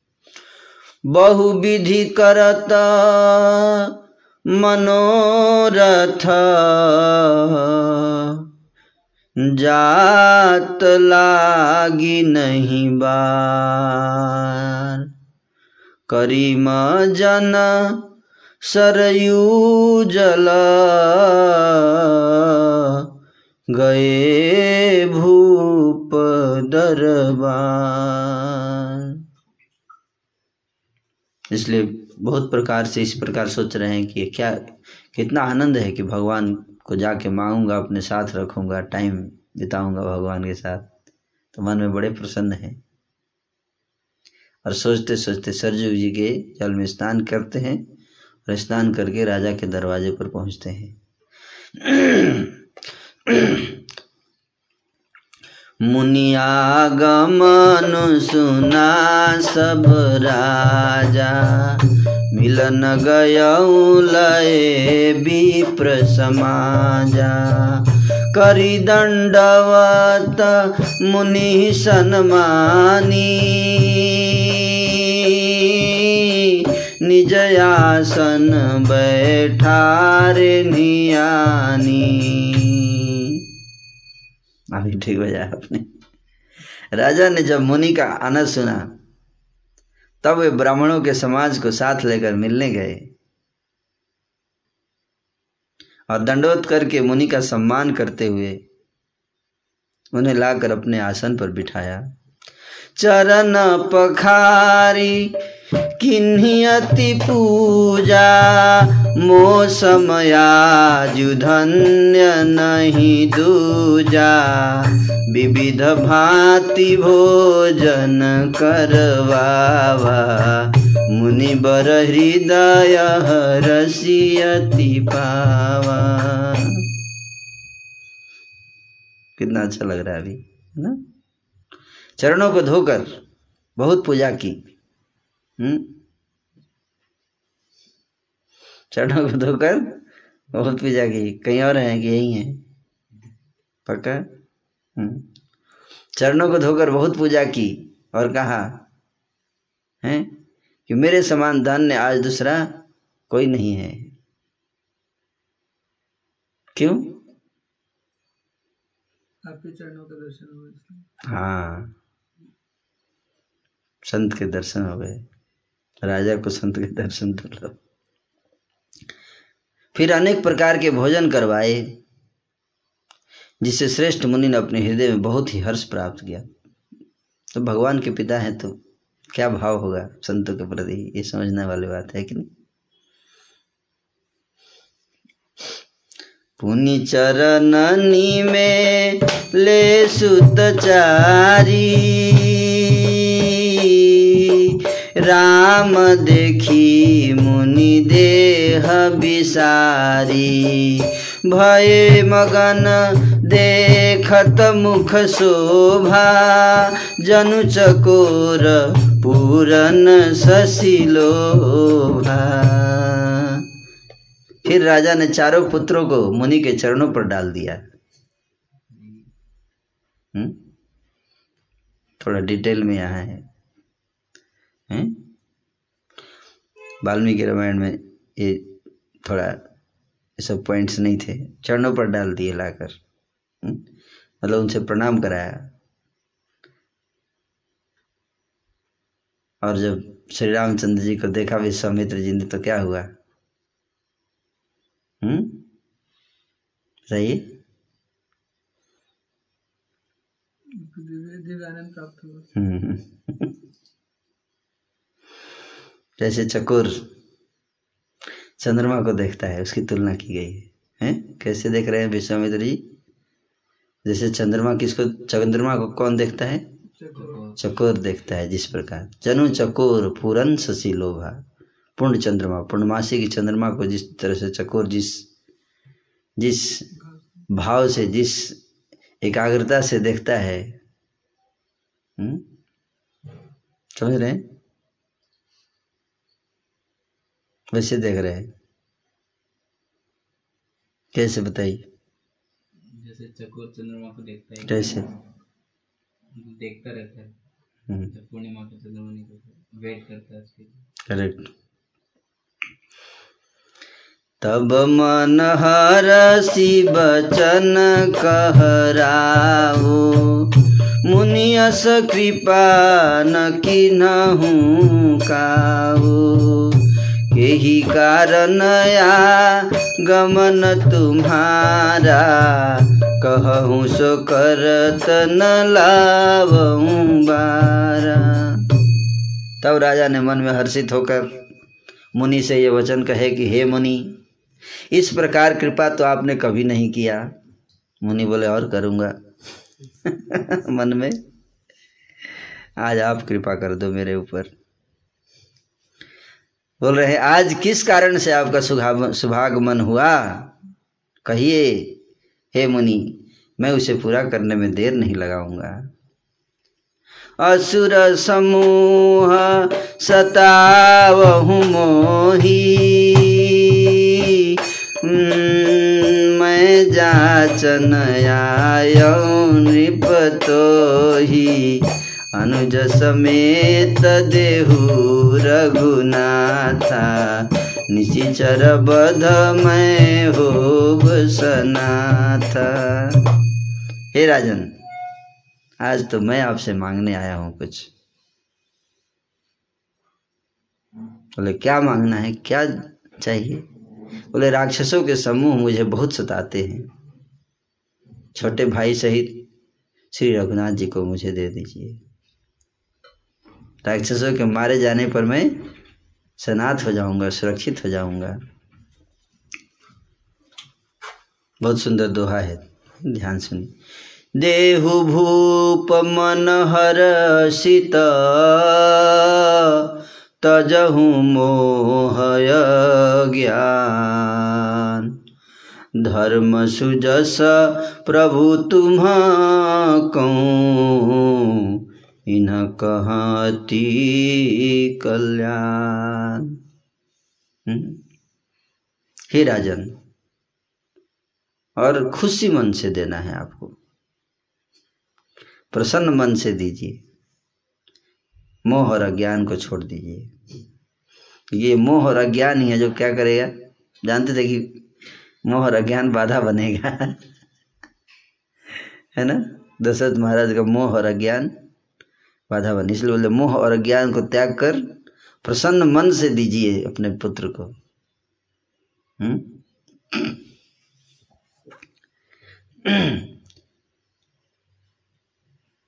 क्योंकि अगर आप ऐसा करते हैं तो आपको धर्म और सुयश की प्राप्ति होगी और ये बच्चों का भी परम कल्याण होगा। सु- सुनि राजायति अप्रिय बानी हृदय कंप मुख द्रुति कुमुलानी चौथे पन पायऊँ सुत चारी विप्र नहीं कहे विचारी।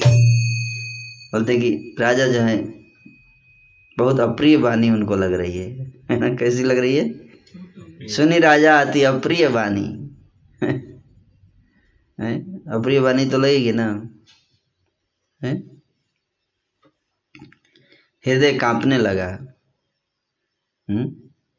हृदय कांपने लगा और चेहरा जो है फीका पड़ गया एकदम। चेहरा जैसे सूख गया है मतलब जैसे सूख गया सुनते ही। हम्म? सुनते ही सूख गया चेहरा। फिर राजा बहुत दुखी मन से बोल रहे हैं, है ना?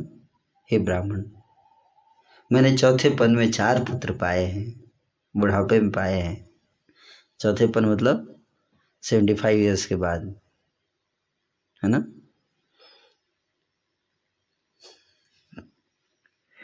चौथे पन मतलब कब? बताइए।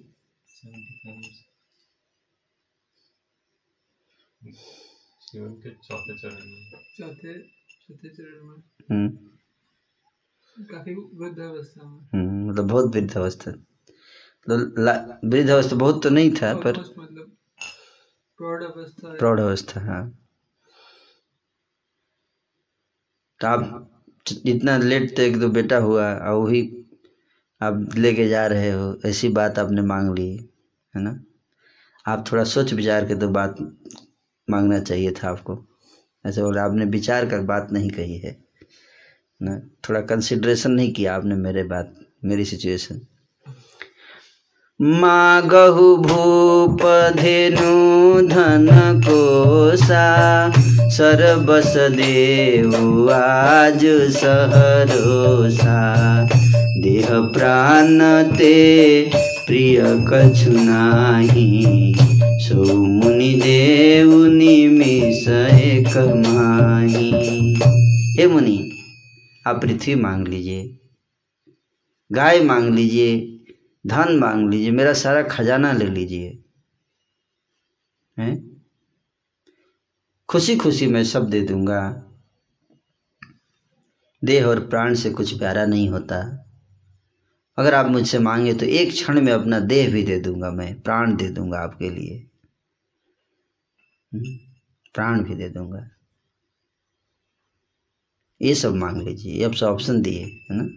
ऑल्टरनेटिव सब सुत प्रिय मोही, प्राण किनाई, राम देत नहीं बनई गोसाई।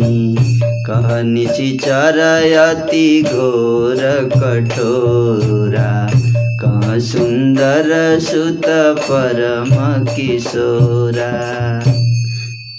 हे मुनि, सब सुत प्रिय मोहि प्राण की नाई। ये मेरे जो पुत्र हैं, वो मुझे अपने प्राण के समान प्रिय हैं। जिससे जितना प्रिय व्यक्ति का प्राण होता है, उतने ही प्रिय हैं मेरे पुत्र। हम्म? और उन सारे पुत्रों में राम देत नहीं बने गोसाई। उन सारे पुत्रों में विशेष रूप से राम तो इतने प्रिय हैं कि इसका प्रश्न ही नहीं उठता राम को देने का। है? हे मुनि कहाँ निशिचर अति घोर कठोरा कहाँ सुंदर सुत परम किशोरा? कहाँ कठोर हृदय वाले कठोर शरीर वाले कठोर मन वाले कठोर आयुध वाले अस, कौन? निशिचर असुर सारे राक्षस और कहाँ मेरे दोनों कोमल दो, राजकुमार? हैं? कुछ तो सोचना चाहिए आपको बराबरी का होना चाहिए। एक तो मेरे दोनों बेटे इतने छोटे छोटे बेटे राजकुमार कोमल हैं।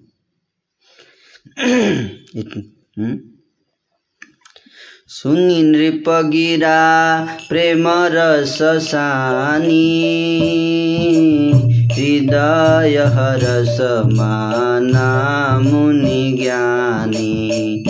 तब वशिष्ठ बहु विधि समुझावा नृप संदेश नाश पावा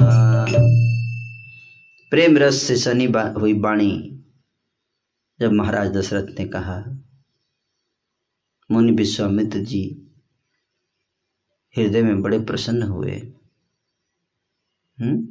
हृदय हर्ष माना मुनि ज्ञानी। हृदय में बड़े प्रसन्न हुए लेकिन बाहर से क्रोधित हुए। हैं? क्या? हृदय में प्रसन्न है, बाहर से क्रोधित। ये बहुत इंपॉर्टेंट है जानना। तब वशिष्ठ जी ने बड़े बहुविधि समझावा। वशिष्ठ जी समझा रहे हैं। है? किसको? राजा दशरथ जी को। राजा के संदेह को नष्ट किया डाउट को नष्ट किया। अति आदर दो तनय बुलाए, हृदय लाई बहु भांति सिखाए। मेरे प्राणनाथ सुत दो, तुम मुनि पितायान नहीं को। राजा ने बड़े आदर से दोनों पुत्रों को बुलाया। और हृदय से लगाकर बहुत प्रकार से उनको शिक्षा दी। समझा रहे हैं। क्या समझा रहे हैं? और फिर विश्वामित्र जी से बोले कि, हे नाथ, ये दोनों पुत्र मेरे प्राण हैं। हे मुनि, आप ही इनके पिता हैं, अब आज से दूसरा कोई नहीं। इनका ध्यान रखना। सौपे भूपरि सिंह सुता बहु विधि देयसी। जननी भवन गए प्रभु, चले नाई पदसी। पुरुष ही सिंह दौ वीरा, हरसी चले मुनि भया हरना कृपा सिंधु मति धीर, अखिल विश्व कारण करना। चौथा था। राजा ने एक दोहा, एक सौ उठा। राजा ने बहुत प्रकार से आशीर्वाद देकर पुत्रों को ऋषि के हवाले कर दिया। हम्म? फिर प्रभु माता के महल में गए। और माँ के चरणों में सिर नवाकर चल दिए। पुरुषों में सिंह रूप दोनों भाई राम, लक्ष्मण। मुनि का भय हरने के लिए प्रसन्न होकर चले। वे कृपा के समुद्र, धीर बुद्धि और संपूर्ण विश्व के कारण के भी कारण है। अरुण नयन अरु बाहु विशाला नील जल जतनु श्याम तमाला कटिपट पीतक से बरभाता चिर चाप सायक दुहाथा अरुण नयन भगवान के नयन कैसे? अरुण अरुण के रंग। हम्म, लाल नेत्र। चौड़ी छाती विशाए विशाल भुजाएँ। हम्म, नील कमल और तमाल के वृक्ष की तरह श्याम शरीर। कमर में पीताम्बर और सुंदर तरकस कसे हुए हैं। दोनों हाथों में सुंदर धनुष और बाण है। श्याम गौर सुंदर दो भाई, विश्वामित्र महानिधि पाई। प्रभु ब्रह्मण्य देव मैं जाना, मोहि नीति पिता तजेऊ भगवान। श्याम और गौरवर्ण, दोनों भाई परम सुंदर हैं। विश्वामित्र जी को महान निधि प्राप्त हो गई हो ऐसा लग रहा है। खजाना मिल गया विश्वामित्र जी को। खजाना क्यों? भगवान मिल गया भगवान साथ में है इसलिए खजाना हो गया। विश्वामित्र जी सोचने लगे मैं जान गया कि प्रभु ब्रह्मण्य देव हैं। क्या है? ब्रह्मण्य देव? क्यों? क्योंकि मेरे लिए भगवान ने अपने पिता को भी छोड़ दिया रावणों की रक्षा के लिए। इसलिए उनको क्या गया? नमो ब्रह्मण्य ने देव आया। गो ब्राह्मण हिताय च, जगत हिताय, कृष्णाय, गोविंदाय, नमो नमः। अपने पिता को छोड़ दिए ब्राह्मणों के लिए। है ना? चले जात मुनि दीन दिखाई। सुनिताड़ का क्रोध करी धाई। ये कहीं बान प्राण हरि लीना दीन जानी ते निज पद दीना तुलसीदास जी के रामचरित मानस इसलिए पढ़ रहा हूँ क्योंकि वाल्मीकि जी में बहुत लंबा है। एक प्रसंग, है ना? थोड़ा विस्तार में है तो भक्त लोग बोर हो जाएँगे। भक्तों के पास इतना पेशेंस नहीं है। डिटेल में सुनने का। फिर कभी, अभी तो थोड़ा रुचि आएगी तो फिर आगे और डिटेल में। समय भी कम है हाँ?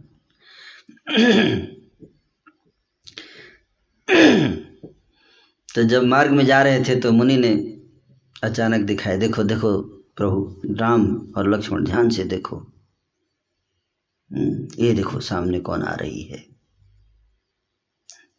विशाल का है ताड़का ये ताड़का है हम्म। जैसे ही ताड़का ने देखा कि ये मेरे बारे में बता रहे हैं बच्चों को तो बहुत क्रोध आया है दौड़ी? श्री राम जी ने एक ही बाण से उसके प्राण हर लिए। हरि और दीन जानकर दीन बोले बहुत दुखी है ये बेचारी ताड़का। हम्म, दुखी है बहुत दर्द हो रहा है इसको कष्ट हो रहा है इसको मुक्त कर देना चाहिए। ऐसे सोचकर बाहर से बाण मान रहे मार रहे हैं और मन में क्या सोच रहे हैं? ये भगवान का स्वभाव है। हैं? मन में सोच रहे हैं, बहुत दुखी है? इसलिए उसको अपना निज स्वरूप दे दिया। क्या दे दिया? सारूप्य मुक्ति प्रदान कर दिया ताड़का को।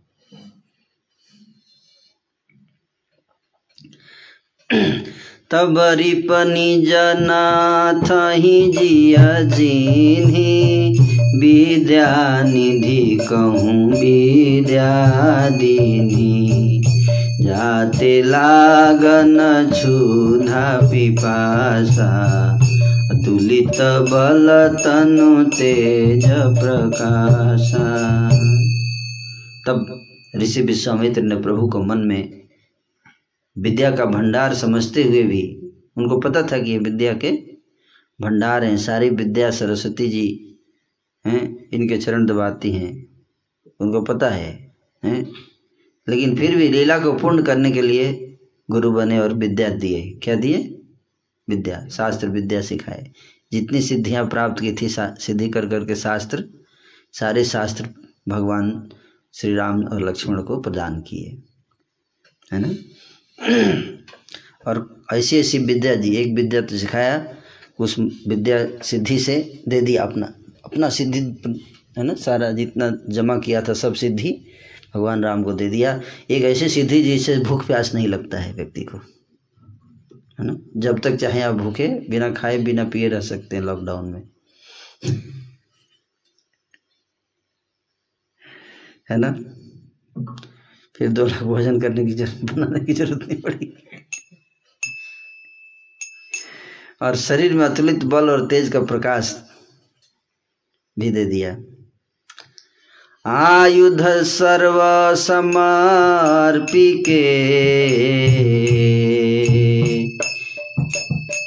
प्रभु निजयाश्रमया कंदमूल फल भोजन दीन भक्ति हित जान। सब अस्त्र शस्त्र समर्पण कर दिया मुनि ने। है ना? अस्त्र शस्त्र सिद्ध करते थे ना? साधु महात्मा। तपस्या करके। और सारे अस्त्र शस्त्र खुद नहीं चलाते हैं लेकिन, जमा करके रखते हैं लेकिन। किस लिए? ज़रूरत पड़ने पे दूसरों को प्रदान करते हैं, क्षत्रियों को। क्षत्रियों को देते हैं। है कि नहीं? तो आपके पास है कुछ अस्त्र शस्त्र? है कि नहीं? क्यों नहीं है? सांगो पांगास्त्र पार्षद हमारा अस्त्र क्या है? हरे कृष्णा हरे कृष्णा कृष्णा कृष्णा, हरे हरे हरे राम हरे राम राम। लेकिन उसको सिद्ध करना पड़ेगा, है? सिद्ध करना पड़ता है है ना? ध्यान से जप करके। हाँ तो सिद्ध करके, अगर आप सिद्ध कर लेंगे इस मंत्र को तो आप मंत्र पढ़ के किसी को ऐसे कुछ पकड़ा देंगे तो उसका कार्य सिद्ध हो जाएगा। आप जानते ये मंत्र इतना पावरफुल है। लेकिन ध्यान से जप करके सिद्ध करना पड़ेगा। सोते हुए नहीं। सोते हुए जप करेंगे तो नहीं होगा। वो सिद्धि नहीं होती है। मंत्र टूट गया ना बीच में। लेकिन अगर ध्यान से करेंगे, कोई भी व्यक्ति ध्यान से जप करता है उसमें ऐसी शक्ति आती है। वो बोल भी देगा किसी को, कुछ न तो हो जाता है। इतना शक्ति ऐसे ध्यान करके मंत्र, है, कुछ नहीं करना है। ऐसे ध्यान करके, मंत्र ध्यान करके, और किसी को कुछ बोल देगा तो हो जाएगा। इतना पावरफुल सिद्धि होती है महामंत्र की। लेकिन ध्यान से करना पड़ेगा। तो सब अस्त्र शस्त्र समर्पण करके मुनि प्रभु श्री राम जी को अपने आश्रम में ले आए। और उन्हें परम हित जानकर भक्ति पूर्वक कंद मूल और फल का भोजन कराया। लेकिन भक्त लोग सिद्धि में फंसते नहीं है, ये भी याद रखना चाहिए, है ना? सिद्धि में सिद्धि आएगी तो सत्संग छूट जाएगा। सिद्धि का इस्तेमाल करेंगे तो क्या होगा? सत्संग छूट जाएगा। कैसे छूटेगा बताइए? कि जब आप सिद्धि होगी तो असत लोग आपके पीछे पड़ जाएँगे। कौन?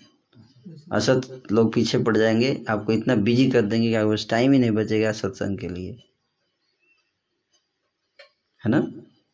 वो लाइन लगा देंगे। आप देखते नहीं, जो डॉक्टर फ़ेमस हो जाता है, उसका लाइफ मुश्किल हो जाता है कि नहीं? क्योंकि इतने रोगी आ जाते हैं, उसके दरवाजे को अपने परिवार को भी टाइम नहीं दे पाता। है कि नहीं? तो उस पछताता है, अरे बेकार का फ़ेमस हो गया बाद में। शुरू में तो अच्छा लगता है, लोग बड़ाई करते हैं। लेकिन बाद में लगता है ना कि क्या है यार फ़ेमस हो गया इतना? सारे सुपरस्टार इसलिए डिप्रेशन में रहते हैं, क्योंकि उनको टाइम ही नहीं मिलता। है ना? अपने परिवार के लिए टाइम नहीं मिलता। तो उसी तरह से भक्त लोग भगवान के लिए टाइम नहीं मिल पाता है है कि नहीं? इतना ज़्यादा बिज़ी हो जाएँगे। संसार के दुख का तो नाश होने वाला है नहीं। जीवात्माओं का दुख तो खत्म होने वाला है नहीं। ये तो समुद्र के समान है। एक लोटा पानी निकाल के फेंक दीजिए, फिर से बराबर हो जाता है। समुद्र से एक लोटा पानी निकाल के फेंकिए तो क्या होगा? फिर से प्लेन हो जाता है। एक सेकंड के बाद, है कि नहीं? उसी तरह से जीवात्मा का दुख है। आप निकाल निकाल के फेंकिए, सर्वमंगल गौर प्रभु। और सोच रहे सुखा देंगे समुद्र को।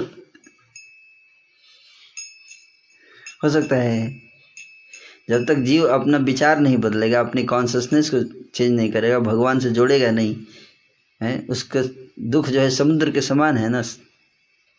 भवाम बुधे, हैं, वत्स पदम परम पदम पदम पदम यद विपदाम तेसाम तो लेकिन जब भगवान के चरणों का ध्यान करता है जीव तो ये भवसागर का सुख कैस, भवसागर की कैसा हो जाता है? एक गाय के, बछड़े के खुर के समान, छोटा, इतना। हम्म? बछड़े का खुर इतना ही होता है ना, इतना छोटा हो जाता है। वो तो आँख मूंद के चलते हुए पार कर जाएगा। अब इतना पानी अगर कहीं हो तो आप उसमें नाव चलाएँगे। नाव की ज़रूरत ही नहीं। भगवान के चरण कमल क्या है? नाव के समान है। लेकिन नाव कहाँ चलती है? समुद्र में चलती है ना, कि बछड़े के खुर में चलेगी। पहले बोलते हैं कि समाज श्रिता ये पद पल्लवम प्लवम। जो भगवान के चरण कमलों की शरण ले लेते हैं, चरण कमल नौका के समान है। नौका के समान है है ना? तो नौका जो है से और किस वो नौका से क्या कहाँ किस किस जलाशय को पार करते हैं, समुद्र को पार करते हैं। महत पदम पुण्य जसो मुरारे भवाम बुधे भवाम बुद्धि को पार करते हैं। लेकिन फिर कहते हैं कि जैसे ही आप उस नाव में बैठते हैं तो भवसागर कैसा हो जाता है? बछड़े के खुर के समान हो जाता है। फिर तो नाव चलेगी नहीं उसमें। मतलब उतर जाइए। मतलब जस्ट बैठिए ताकि बछड़े के खुर के समान हो जाए, उसके बाद फिर उतर जाइए। और नाचते, खेलते, अपने आराम, हरे कृष्णा करते हुए अपने आप चलते रहिए। कोई पार करने की ज़रूरत नहीं, पैर पड़ेगा भी तो उसमें चिपक जाएगा वो। बहुत सागर। है कि नहीं? बाद में घर जाएँगे तो अच्छा लगता है, पैर पड़ गया था थोड़ा। है ना, कीचड़ में। है कि नहीं? समझे बात को? तो इसी तरह से कह रहे हैं कि भवसागर से पार करने के लिए जीवात्माओं का दुख खत्म नहीं होगा, है ना? जैसे कोई व्यक्ति है और सपने में उसको बाघ दौड़ रहा है उसको खाने के लिए स्वप्न में, है ना? सपने में बाघ रो रहा है, खूब चिल्ला रहा है, सर्वमंगल गौर प्रभु, सर्वमंगल गौर प्रभु, बचाइए बचाइए। तो क्या करेंगे, सर्वमंगल गौर प्रभु? तलवार लेके एक मिनट रुको आता हूँ, घुसता हूँ तेरे सपने में। तलवार लेके सपने में घुसेंगे आप? बाघ को मारेंगे सपने में जाके। क्या करेंगे? उसको बस उठो। उठा।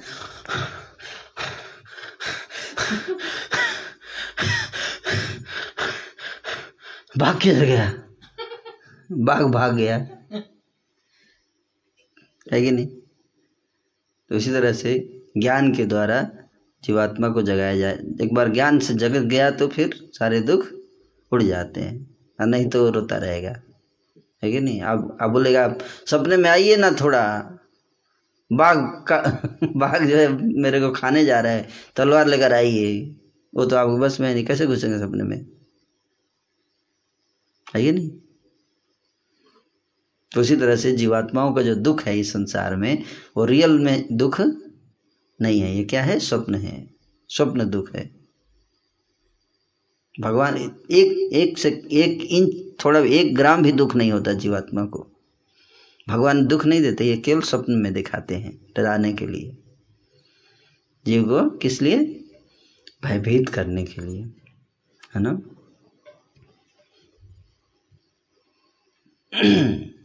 दुस्वप्न। क्योंकि जीवात्मा तो सच्चिदानंद है, उसको दुख कैसे? जीवात्मा तो सच्चिद आनंद है तो दुख कैसे हो सकता है आत्मा को? नहीं। हम्म? तो आत्मा को दुख ऐसे महसूस कराया जाता है है ना? स्वप्न की भांति, माया स्वप्न का निर्माण करती है, माया रचे कारागार। हम्म? तो जीवात्मा उसको देखता है तो डर जाता है डरने के बाद क्या करता है फिर भगवान के चरण में आता है दुखेर सागरे পড়িয়াছি আমি উঠাইয়ে জানি না দীন দয়াল তুমি ভগবান পার করো আমার সামনে তুফান তুমি যদি প্রভু নাহি করো পার করো না পারের আশা রাখি না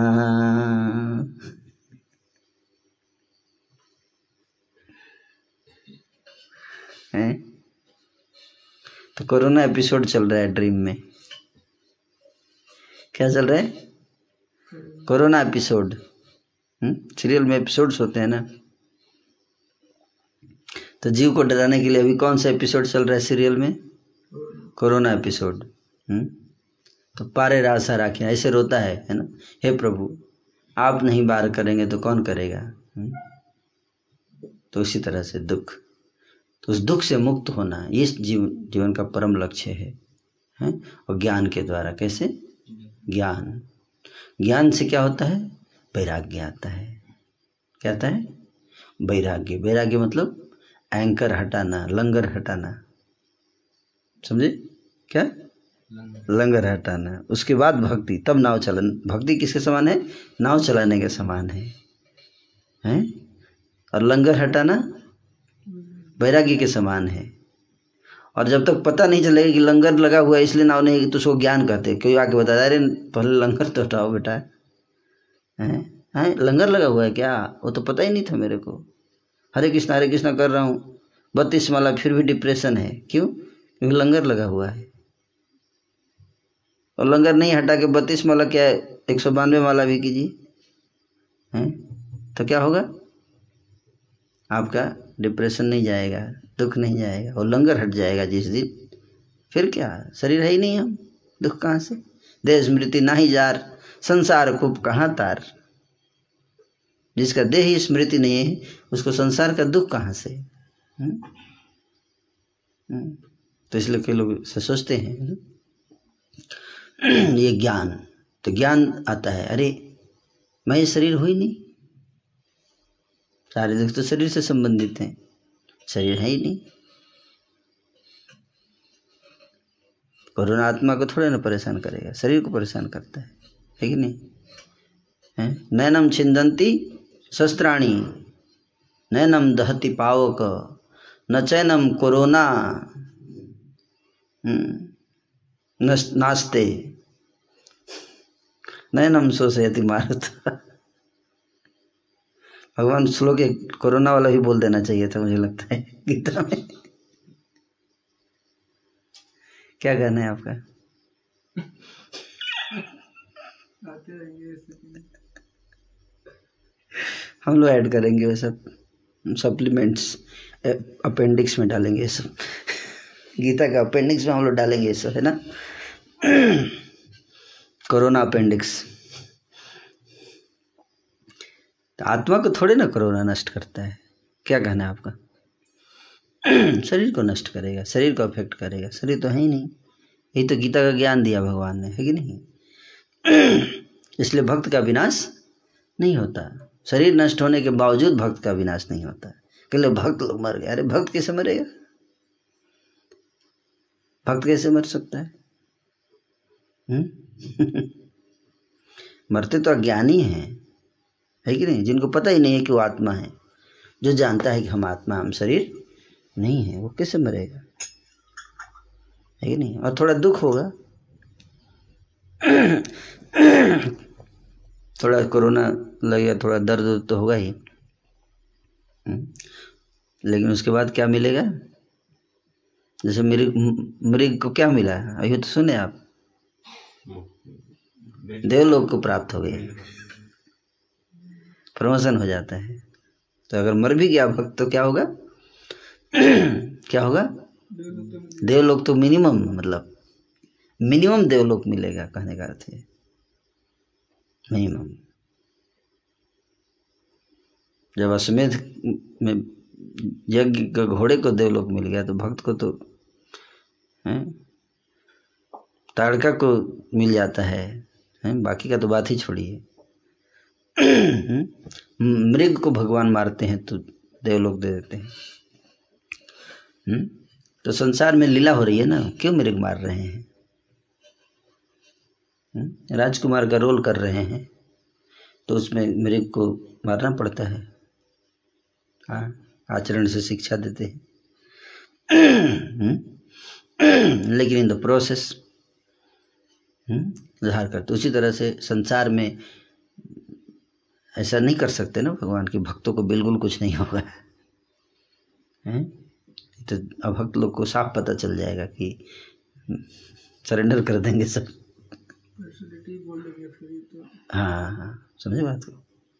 तो इसलिए ऐसा नहीं कर सकते। तो भक्तों को भी कुछ टरकाना पड़ता है। लेकिन उसके बाद अब कौन कौन उसका शिकार होगा, ये अलग बात है। लेकिन कुछ भक्त लोग भी साइड होते हैं। लेकिन उनको नुकसान नहीं हुआ। क्यों? क्योंकि भगवान उनको उच्च गति प्रदान करेंगे। है ना? जनरली उनको जितना मिलना था, उसे थोड़ा एक्स्ट्रा देते हैं। है ना? ये बात समझना है। तो कुछ डिवोटी का सौभाग्य उदय हुआ है कोरोना के सीज़न में। भगवान की कृपा उनको मिल गई स्पेशल स्पेशल मर्सी।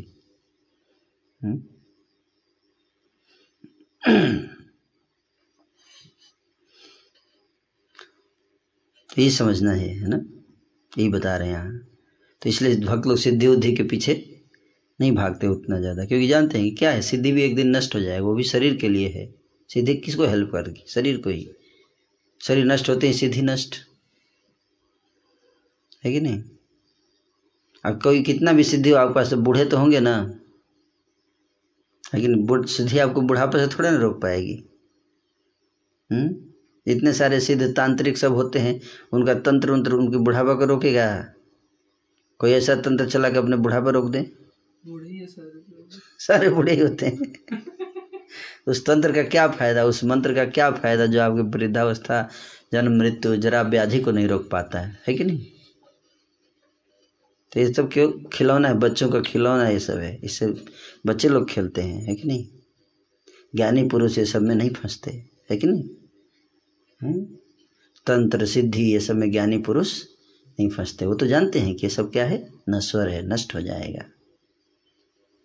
हैं तो जो ये सब समझ चुके हैं और भक्ति में लगे हुए मतलब समझ लेना चाहिए कि ये तंत्र, मंत्र सब सिद्धि उद्धि करके पक चुके हैं कई जन्मों तक। इसलिए अब ये सब आकर्षित नहीं होते हैं। इसलिए जो भक्त ये सब चीज़ से आकर्षित नहीं हो रहे हैं मतलब समझ लीजिए कि ये सब पिछले जन्मों में ये सब करके पक चुके हैं, देख चुके हैं सब कोई लाभ नहीं है। इसलिए अब सामने आता भी है तो उससे आकर्षण नहीं होगा उनको। और कुछ भक्त आकर्षित होंगे। मतलब पहले ये सब मिला नहीं है ना? इसलिए थोड़ा एक्साइटेड हो जाते हैं सब देख के, है ना? लगता है हाँ इसको थोड़ा, इसको भी थोड़ा घूम के आ ही जाता हूँ, नया चीज़ मिला है है ना? लेकिन आता है। भक्त जो है वैसे अगर सीरियस डिबोटी कोई है और बस, है ना, वैसे तो वे सब करते नहीं हैं, लेकिन अगर चाहें तो कुछ किसी को ऐसे भगवान का स्मरण करके कुछ ऐसे मांग दे तो तुरंत मिल जाएगा। हम्म? भगवान उसको पूरा कर देते हैं, है ना? लेकिन वो ऐसा करते नहीं हैं। क्यों? क्यों नहीं करते हैं? क्योंकि भगवान पे कुछ भी आरोपित नहीं करना चाहते इम्पोज नहीं करना चाहते भक्त। आप समझ रहे बात को? जैसे मान लीजिए मेरा चंद्रकांत जी से रिलेशन है है ना? मैं चाहूँ तो इनको बोल सकता हूँ कि एक करोड़ रुपया दे दीजिए आराध्य देवेश प्रभु को। इनके पास है भी, दे भी सकते हैं, है कि नहीं? आप समझे बात को? अब मेरा रिलेशन बहुत स्ट्रांग है, हैं? लेकिन जैसे ही मैं नहीं चाहता कि मैं इनके ऊपर क्या डालूँ? प्रेशर डालूँ अपने रिलेशन को यूज़ करके। आप समझ रहे बात को? तो आप इनको प्रसाद एक प्लेट दे रहे हैं। है कि नहीं? एक प्लेट प्रसाद दे रहे हैं, है कि नहीं? और और मैं देख रहा हूँ कि आप चाहे तो इनको एक करोड़ रुपया भी दे सकते हैं, लेकिन आप नहीं दे रहे हैं करोड़ रुपया। नहीं दे रहे हैं ना? आपके पास है। लेकिन आप नहीं दे रहे हैं, है ना? तो कुछ सोच के नहीं दे रहे हैं, है कि नहीं? कुछ सोच के नहीं दे रहे हैं कि ब्रह्मचारी इसको क्यों चाहिए? तो अच्छा सोच के ही नहीं दे रहे हैं ना। अब मान लीजिए मेरे पास आराध्य प्रभु आए आई जस्ट गिविंग एग्ज़ाम्पल और आके बोले कि प्रभु, इनके पास पैसा तो बहुत लग रहा है। आपका रिलेशन भी अच्छा है है ना? आप बोलिए ना इनको।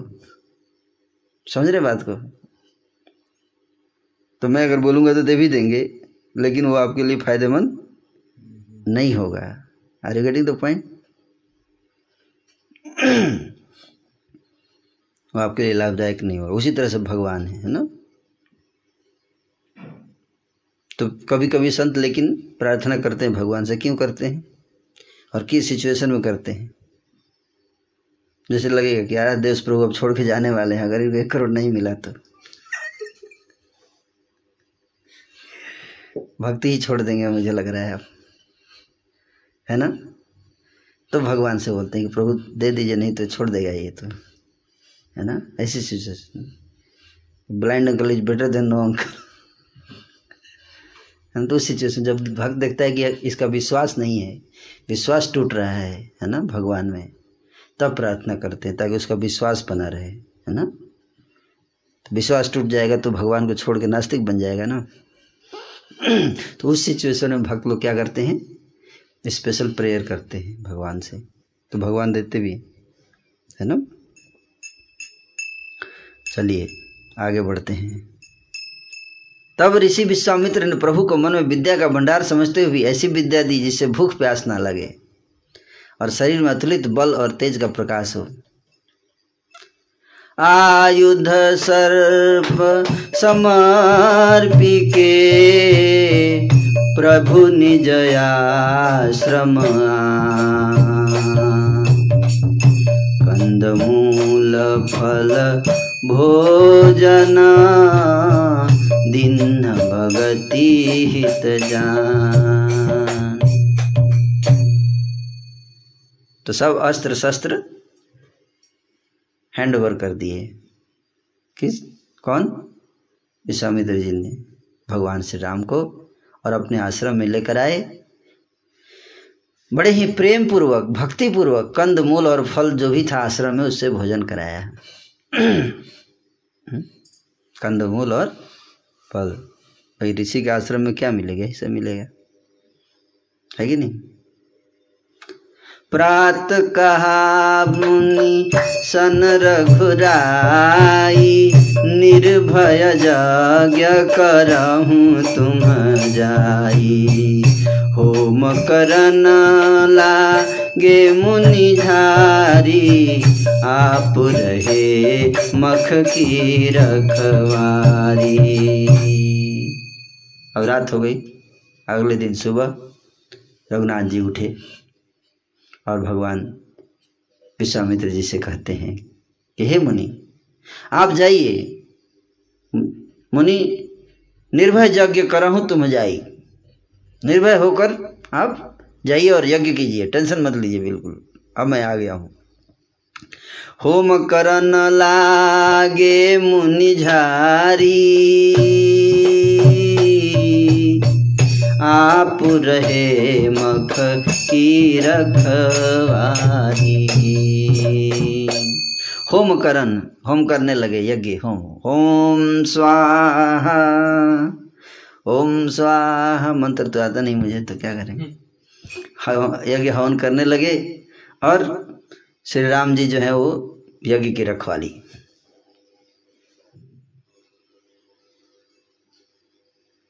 हम्म, कोई राक्षस तो नहीं आ रहा है किसी किसी भी डायरेक्शन से आ सकता है ना? आप समझे बात को? इस प्रकार से लीला चल रही है। इधर ओम चल रहा है उधर हाँ रखवाली। सुनु मारीचनी साचर क्रोही लय सहाय धावा मुनि द्रोही। बिनु फरबान राम ते ही मारा सत जो जन गा सागर पारा। यह समाचार सुनकर मुनियों का शत्रु क्रोधी राक्षस मारिच अपने सहायकों को लेकर दौड़ा। श्री राम जी ने बिना फल वाला बाण उसको मारा। ऐसा बाण मतलब जिसके सामने नुकीला ना हो, फल वाला, बिना फल वाला। आप समझो बात को? जिससे वह सौ योजन के विस्तार वाले समुद्र के उस पार जाकर गिरा। मरा नहीं, बाण उठाकर उसको खींच के उस समुद्र के सौ योजन पार फेंक दिया उठाकर। पावक सर सुबाहु पुनि मारा अनुजनी साचर खट कुशवारा मारिय सुर द्विज निर्भयकारी। स्तुति करही देव मुनि झारी। फिर सुबाहु को अग्नि बाण मारा। हम्म? सुबाहु किस बाण से मारा? अग्नि बाण से मारा। है? Firearm. है ना? बंदूक जैसे होता है। इधर छोटे भाई लक्ष्मण जी ने राक्षसों की सेना का संहार कर डाला। इस प्रकार श्री राम जी ने राक्षसों को मारकर ब्राह्मणों को निर्भय कर दिया। तब सारे देवता और मुनि स्तुति करने लगे। तह पुनि कछु दिवस रघुराया रहे किनी विप्रन पर दाया भगति हेतु बहु कथा पुराना। कहे विप्रजद्यपि प्रभु जाना। श्री राम जी वहाँ कुछ दिन रहे, वह ब्राह्मणों पर दया किए और भक्ति कारण ब्राह्मण ने उन्हें बहुत पुराणों से बहुत कथाएँ सुनाई। वहाँ भी राम कथा ये सब लीला होती थी। शाम में तीन, दो, तीन घंटे अपना बैठ के, भगवान राम बैठ के सुनते थे अपनी ही लीला। तो ब्राह्मण लोग क्या करेंगे? और कोई एम्प्लॉयमेंट तो है नहीं उनका। तो बैठ जाते थे अपना, भगवान राम भी बैठते, सुनाइए। चलिए सुनाइए आनंद आ रहा है, पुराणों की कथा सुनाते थे, है ना? और जब भी प्रभु सब जानते थे, सारे लीलाएँ तो उन्होंने किया है, सब जानते ही हैं, सृष्टि में क्या क्या चल, फिर भी बैठ के सुनते हैं, है ना? हैं? फिर भी बैठ के सुन रहे हैं, बड़ा आनंद आता है उनको। उसी तरह से भक्त लोगों को पहले से पता है, राम, रामलीला तो सबको पता ही है, फिर भी बैठ के देखिए, सुन रहे हैं सब, है कि नहीं? तब मुनि सादर कहा, बुझाई। चरित एक प्रभु देखिय जाई। धनुष यज्ञ सुनि रघुकुल नाथा। हरसि चले मुनि बर के साथा। विश्वामित्र जी फिर बोले एक दिन कि एक अद्भुत लीला मैं आपको दिखाना चाहता हूँ। भगवान राम को बोले, हैं? भगवान बोले, क्या क्या ऐसा लीला दिखाना चाहते हैं मुनिवर, बोले, धनुष यज्ञ धनुष यज्ञ होने वाला है महाराज जनक की नगरी में। हैं हे रघुकुल के नाथ, हे रघुनाथ, धनुष यज्ञ होने वाला है। हम चाहते हैं कि हम लोग वहाँ चले दर्शन के लिए। वहाँ से इनविटेशन आया है। बहुत प्रसन्न हुए। बोले हाँ हाँ क्यों नहीं? हैं बहुत प्रसन्न मन से चल दिए। रास्ते में आ गए। आश्रम एक दिख मग माही खग मृग जीव जंतु तह नाही। पूछा मुनि शिला प्रभु देखी। सकल कथा मुनि कहा विषेखी रास्ते में आए तो एक आश्रम दिखाई दिया। हम्म? कैसा आश्रम था? बहुत प्राचीन। मानो पहले आश्रम रहा हो, लेकिन कई काल से वहाँ कोई जीव निवास नहीं करता मनुष्य। इसलिए वहाँ पशु पक्षी कोई भी जंतु नहीं रहता था उस आश्रम में। पशु भी नहीं जाता था, पक्षी भी नहीं। वहाँ पर केवल एक चीज़ था, क्या? पत्थर की एक शिला। उस पत्थर की शिला को देखकर प्रभु ने पूछा, है ना? तब मुनि ने विस्तार पूर्वक सब कथा कही। गौतम नारी, श्राप बस। उपल देह धरी धीर। चरण कमल रज चाहती, कृपा करहूँ रघुवीर। गौतम मुनि की स्त्री अहिल्या हम्म? साप बस हैं पत्थर की देह धारण किए बड़ी धीरज से आपके चरण कमलों की धूली चाहती है। हे रघुवीर, इस पर कृपा कीजिए। अहिल्या, गौतम मुनि की पत्नी हैं? उसका वर्णन वाल्मीकि जी विस्तार से करते हैं। उस लीला का। यहाँ पे संक्षेप में एक दोहा में बता दिया, लेकिन वहाँ विस्तार से बताते हैं कि अहिल्या माता अहिल्या जो थी, गौतम ऋषि की पत्नी, इनके पुत्र हुए सतानंद जी, जो जो महाराज जनक के पुरोहित हैं, जो यज्ञ कराएँगे। तो गौतम जी तपस्या करते थे। और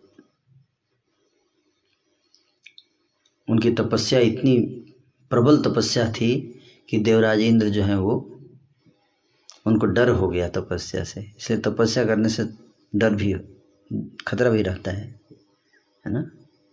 देवराज इंद्र को डर हो गया कि ये क्या करेंगे, मेरा पोजी, पोजीशन ले लेंगे, है ना? इसलिए वो चाहते थे उनकी तपस्या के बल को घटाना, कम करना, भंग करना। तो तपस्या का बल अगर किसी का कम करना है तो उसके तीन चीज़ तीन चीज़ उसके अंदर आनी चाहिए। क्या? काम, क्रोध या लोभ। तीनों में कोई एक अगर जागृत कर दिया आपने उसके अंदर तो उसकी तपस्या का बल खत्म हो जाता है, नष्ट होता है, क्षीण होता है। हम्म? तो सोचे कि इनके क्रोध को बढ़ा दूँगा मैं। तो क्रोध बढ़ाने के लिए कुछ ऐसा करना पड़ेगा जिससे ये क्या हो जाए? गुस्सा करें। तो ये सोचकर, है ना? ये सोचकर आए थे इंद्र। ये नहीं कि अहल्या इतनी खूबसूरत थी पृथ्वी की कोई भी नारी हो, वो इतनी खूबसूरत नहीं हो सकती जितनी सुंदर की, सुंदर स्वर्ग की अप्सराएँ हैं। आप समझे बात को? वाल्मीकि जी इस तत्व को बताते हैं, है ना? कि ऐसा नहीं कि अहिल्या के सौंदर्य से आकर्षित होकर काम वासना से आए थे इंद्र, ऐसा नहीं था। क्योंकि स्वर्ग में अधिक सुंदर अप्सराएँ हैं और हमेशा रेडी रहती हैं, कोई प्रॉब्लम नहीं है वहाँ। फिर भी उनका एकमात्र उद्देश्य क्या था? कि हाँ क्रोधित करना। लेकिन अहिल्या जो थी, बता वाल्मीकि जी लिखते हैं कि माता अहिल्या जब उधर गौतम ऋषि जब आश्रम से बाहर गए तो उसी टाइम पे इंद्र अंदर आए और गौतम ऋषि का रूप धारण करके आए। लेकिन अहिल्या जो थी, माता, उनको पता चल गया। इंद्र को देखकर, गौतम ऋषि के वेश में आए इंद्र को देखकर उनको पता चल गया कि ये गौतम ऋषि नहीं है, ये इंद्र है।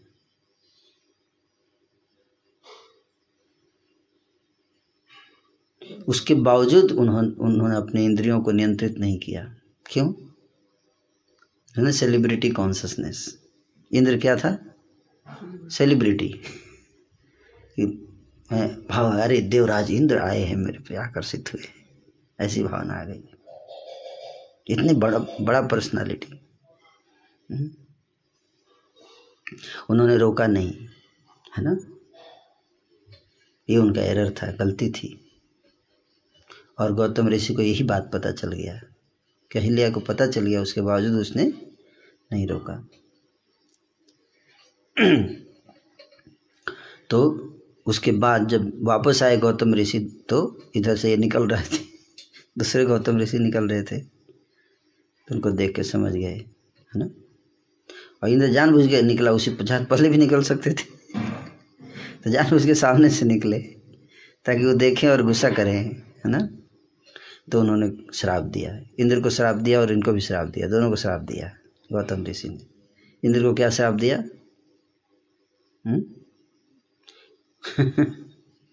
एनीवे यहाँ नहीं वर्णन है है ना? अहिल्या को श्राप दिया कि तुम ने एक पत्थर हृदय काम किया है। ऐसा काम पत्थर हृदय नारी करती है। इसलिए तुम क्या हो जाओ? पत्थर बन जाओ। हम्म? पत्थर बन जाओ। तो अहिल्या जो है, अपनी गलती का एहसास हुआ उनको, और वो रोने लगी। चरण पकड़ लिया पति के, बोले, हे प्रभु मुझे क्षमा कर दे। तो गौतम ऋषि को दया आ गई। दया आ गई, ना? फिर उन्होंने कहा कि, आप, तुम चिंता मत करो। भगवान आएँगे और तुम्हारा उद्धार करेंगे। पति का- के सेवा की थी, इसलिए उसको दर्शन हुए श्री रामचंद्र जी के। नहीं तो कितनी पतिव्रता लोग हैं, सबको थोड़े दर्शन होते हैं। है कि नहीं? लेकिन अहिल्या, हैं?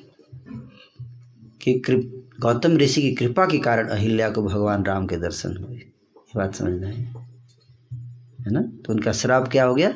वरदान। ऐसे ऋषि होते हैं। अगर कोई वरदान दे दे तो जितना भयंकर श्राप देते हैं, उतना बड़ा उसको वरदान में कन्वर्ट कर देते हैं, अगर कोई क्षमा मांग के प्रार्थना करे तो। गौतम ऋषि के कारण। ये अहिल्या जी बताएँगे अभी, है ना? पर सद पद पावन शोकन सावन। प्रगट भई तप पुंज सही। देखत रघुनायक जन सुखदायक। सनमुख होई कर जोरी रही।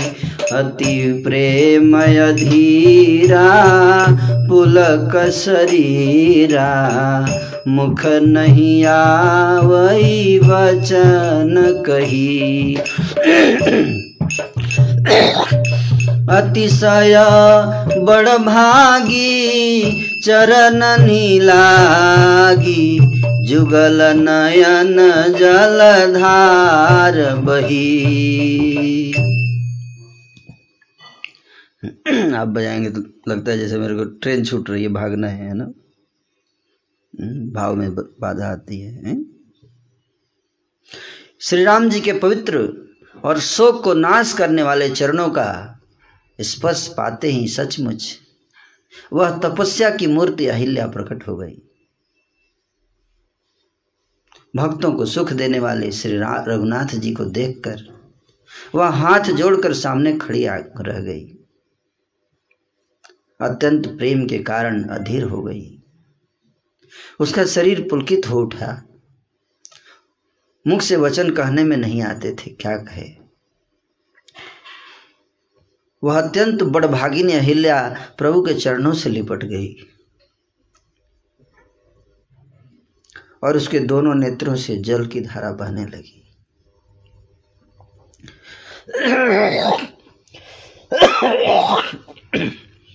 धीरजु मन किन्हा प्रभु कहूँ चिन्हा? रघुपति कृपा भगति पाई अति निर्मल वाणी, अस्तुति ठानी।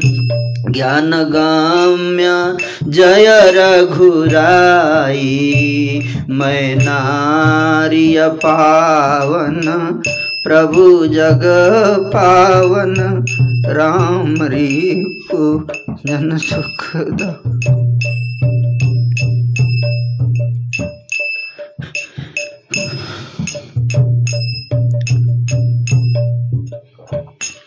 राजीव विलोचन, भव भय मोचन पाहि पाहि शरण आई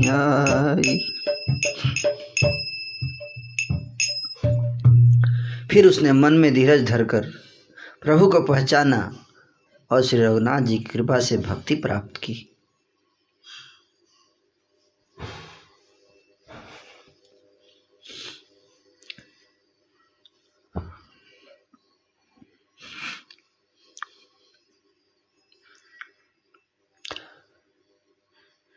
तब अत्यंत निर्मल वाणी से उसने इस स्तुति को प्रारंभ किया। हे ज्ञान से जानने योग श्री रघुनाथ जी, आपकी जय हो। मैं सहज ही अपवित्र स्त्री हूँ और हे प्रभु, आप जगत को पवित्र करने वाले,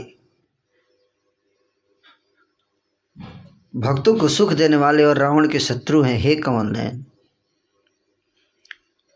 हे संसार के भय से छुड़ाने वाले, मैं आपकी शरण आई हूँ। मेरी रक्षा कीजिए रक्षा कीजिए। मुनि श्राप जो दीना, अति भल कीना परम अनुग्रह में माना। देखे भरी लोचन, हरि भव मोचन इह लाभ शंकर जाना। बीनति प्रभु मोरी, मैं मति भोरी। नाथ न मागऊं बर आना। पद कमल परागा रसय अनुरागा। मम मन मधुप करे पाना।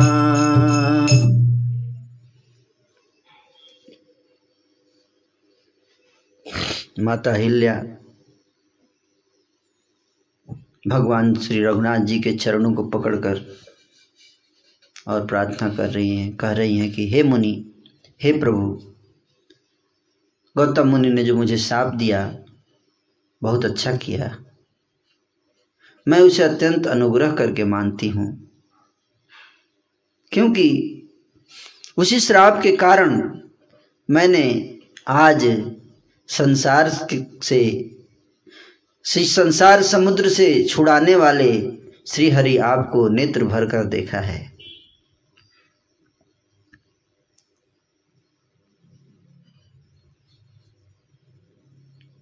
तो अहिल्या को तो पता चल गया, लेकिन संसार के लोगों को नहीं समझ में आता है कि गौतम ऋषि ने क्या किया? कृपा किया।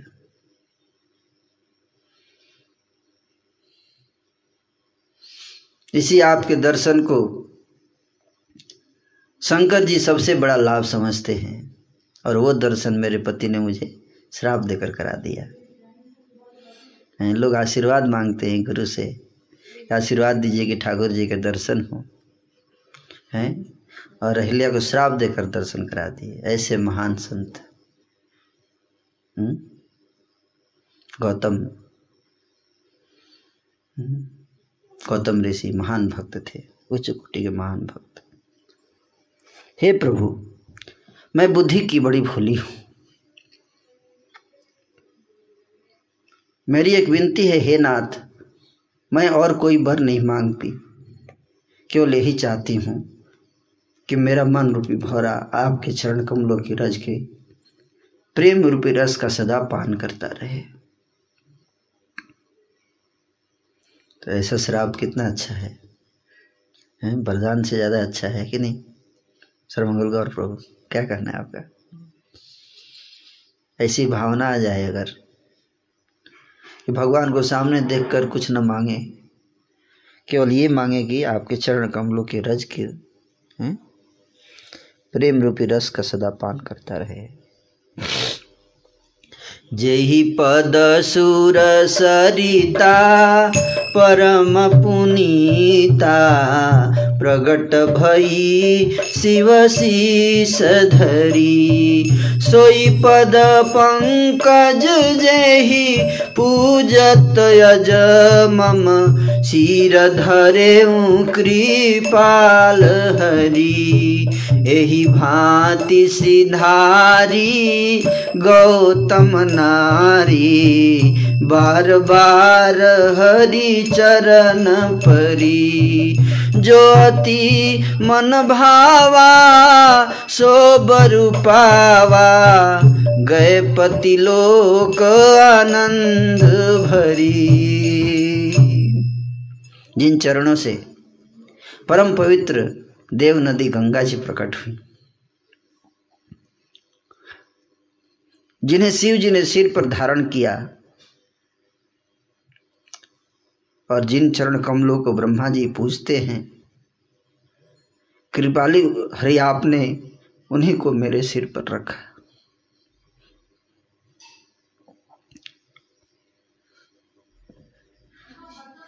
इस प्रकार स्तुति करते हुए बार बार भगवान के चरणों में गिरकर जो मन को बहुत ही अच्छा लगा।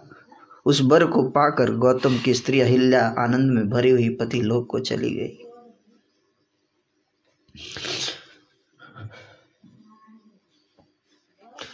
अस प्रभु दीन बंधु हरि कारण रहित दयाल।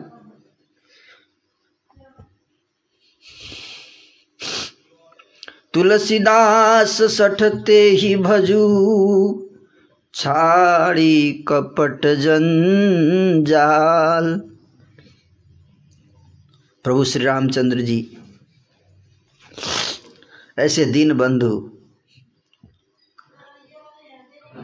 और बिना ही कारण दया करने वाले हैं। तुलसीदास जी कहते हैं कि, हे सठ मन तो कपट जंजाल छोड़कर उन्हीं का भजन कर।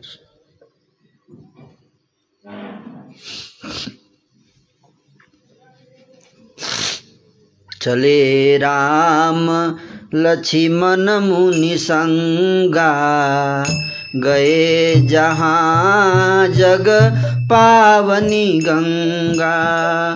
गाधी सुनो, सब कथा सुनाई। जे ही प्रकार सुरसरी मही आई। श्री रामचंद्र जी और लक्ष्मण जी मुनि के साथ चले। और वे वहाँ गए, जहाँ जगत को पवित्र करने वाले गंगा जी थे। महाराज गाधी के पुत्र विश्वामित्र जी ने गंगा जी के तट पर जाकर वो सब कथा कह सुनाई। जिस प्रकार देव नदी गंगा जी पृथ्वी पर आई थी, गंगा अवतरण की कथा सुनाई। विश्वामित्र जी ने, जो वाल्मीकि रामायण में विस्तार से बताया गया, इसलिए मैं वाल्मीकि की तरफ़ से नहीं जा रहा था क्योंकि वहाँ पे बहुत और छोड़ के जाना ठीक नहीं रहता, अगर उसको पढ़ेंगे तो विस्तार से। तो गंगा जी प्रयागराज आ गए मतलब प्रयागराज को क्रॉस कर रहे हैं ना रास्ते में। प्रयागराज की तरफ़ से गंगा जी आई ना?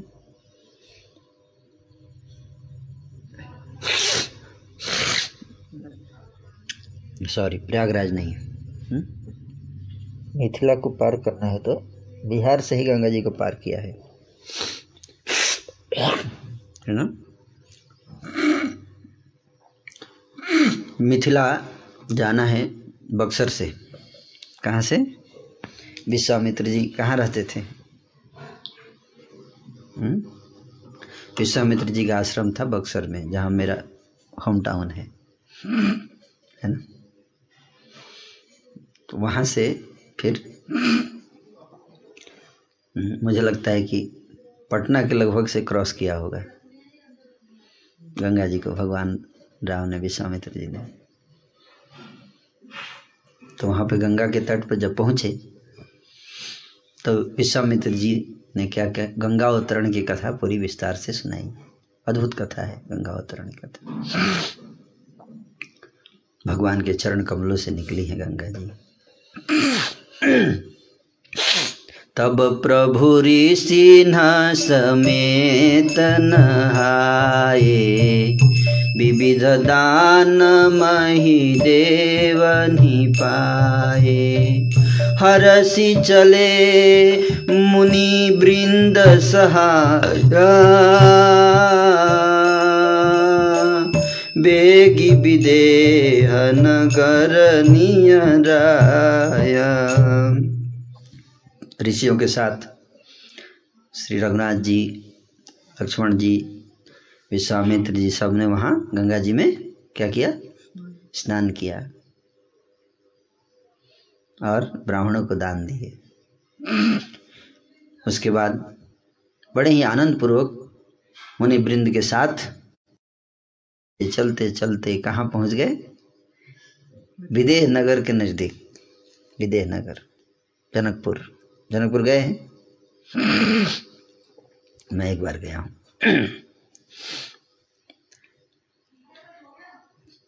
पुररम्यता राम जब देखी, हर से अनुज समेत विषेखी बापी कूप सरित शरनाना सलिलसुधा समनी सोपाना।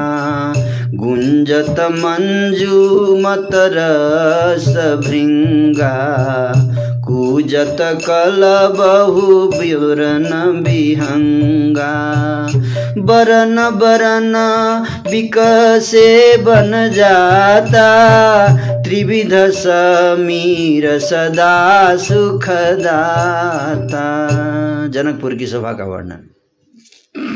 भगवान रघुनाथ जी, विश्वामित्र जी, लक्ष्मण जी मुनि वृंद को लेकर जगन्नाथपुर पहुँच गए।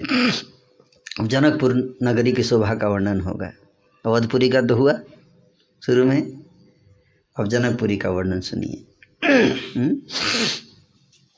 श्री राम जी ने जब जनकपुर की शोभा देखी, तब वे छोटे भाई लक्ष्मण सहित अत्यंत हर्षित हुए। वहाँ अनेक बावलियाँ, कुएँ, नदी और तालाब हैं। ये बहुत इम्पोर्टेंट है। हुँ?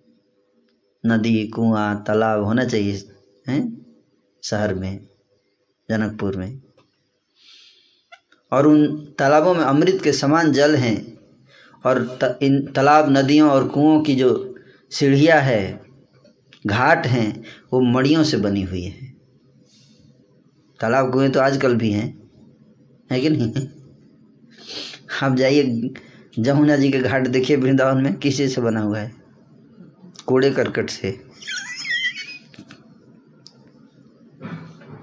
सुअर घूमते रहते हैं कि नहीं? मतलब आधुनिक सरकार पास इतना भी श्रद्धा नहीं है कि भगवान के धाम को थोड़ा एक आकर्षक स्थान बना दे, है ना? शायद भगवान की भी यही इच्छा है। कलयुग के जीव आए ना वहाँ तो वहाँ के जल अमृत के समान तालाब में और सीढ़ियाँ जो हैं सरोवरों की तालाबों की मड़ियों से बनाई गई हैं मणि रत्न से। सोचिए। क्या समय होगा वो? क्या आनंद होगा है, है? जनकपुर वासियों का। मकरंद मकरंद रस से मतवाले होकर भौरे सुंदर गुजार कर रहे हैं।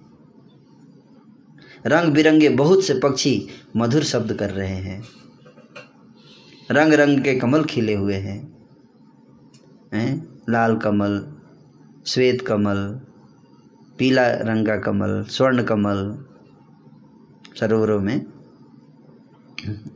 सदा सब ऋतुओं में सुख देने वाला शीतल, मंद, सुगंध, पवन बह रहा है। इसलिए एसी की ज़रूरत नहीं है वहाँ। है? शीतल, मंद, सुगंध, पवन बहता है। हैं? जो इतना बहुत इम्पोर्टेंट है। है कि नहीं? हवा शीतल ना हो तो सुख कहाँ से आएगा? है कि नहीं? ये सब आनंद के वातावरण तैयार करने के लिए बहुत इम्पोर्टेंट है क्या? शीत हैं? लेकिन एसी से जो हवा आता है, वो शीतल होता है, सुगंधित नहीं होता। है एक प्रॉब्लम है। एसी में कुछ ऐसा सेट करना चाहिए। वैज्ञानिक लोग कुछ ऐसा कर दे, जिससे क्या है? एसी से शीतल हवा आए साथ ही साथ सुगंधित हवा आए। फ्लेवर हैं, उनको आइडिया देना पड़ेगा किसी को। तो कर सकते हैं आजकल, असुर कुछ भी बना सकते हैं। है ना? इनको बस किसी ने आइडिया नहीं दिया होगा अभी तक। है ना? आप समझ रहे बात को? नहीं तो डाल देंगे उसमें कुछ। नया आइडिया है, कोई बिज़नेस शुरू कर सकता है इस पर बहुत ज़्यादा खरीदेंगे लोग इसको। है कि नहीं? तो उसमें हवा जो चलने चाहिए, उसमें तीन गुण होने चाहिए। शीतल होनी चाहिए और मंद हवा चलनी चाहिए। कैसी? मंद हवा। आप देखिए कभी जाते हैं हम लोग हिल स्टेशन पे, हवा मंद चलती है, लेकिन अचानक आंधी आ जाता है तो उल्टा मूड खराब हो जाता है कि नहीं? क्या आंधी आ गया? फिर सारा दरवाज़ा बंद करना पड़ता है, अंदर जाके बैठ। है कि नहीं? बहुत ज़ोर का भी नहीं चलना मंद हवा होनी चाहिए, शीतल होनी चाहिए, मंद हवा बहनी चाहिए और सुगंधित होनी चाहिए। तो सुगंध कहाँ से आती है? सुगंध आएगी जब फूल चारों तरफ़ उगे होंगे। तो फूलों से जो गुजरती हुई जब हवा आती है, इसलिए शहर में अगर बहुत सारे फूल उगाए हुए हैं, और वैसे भी फूल नहीं जिसमें सुगंध ही ना हो, ऐसे भी फूल होते हैं कुछ। फूल तो बहुत दिख रहा है, लेकिन सुगंध नहीं है उसमें। तो वैसे फूल होने चाहिए जिसमें क्या हो? सुगंध हो।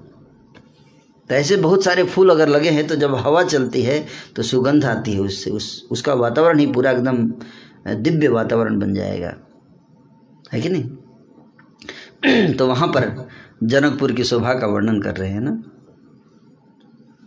सुमन वाटिका बाग बन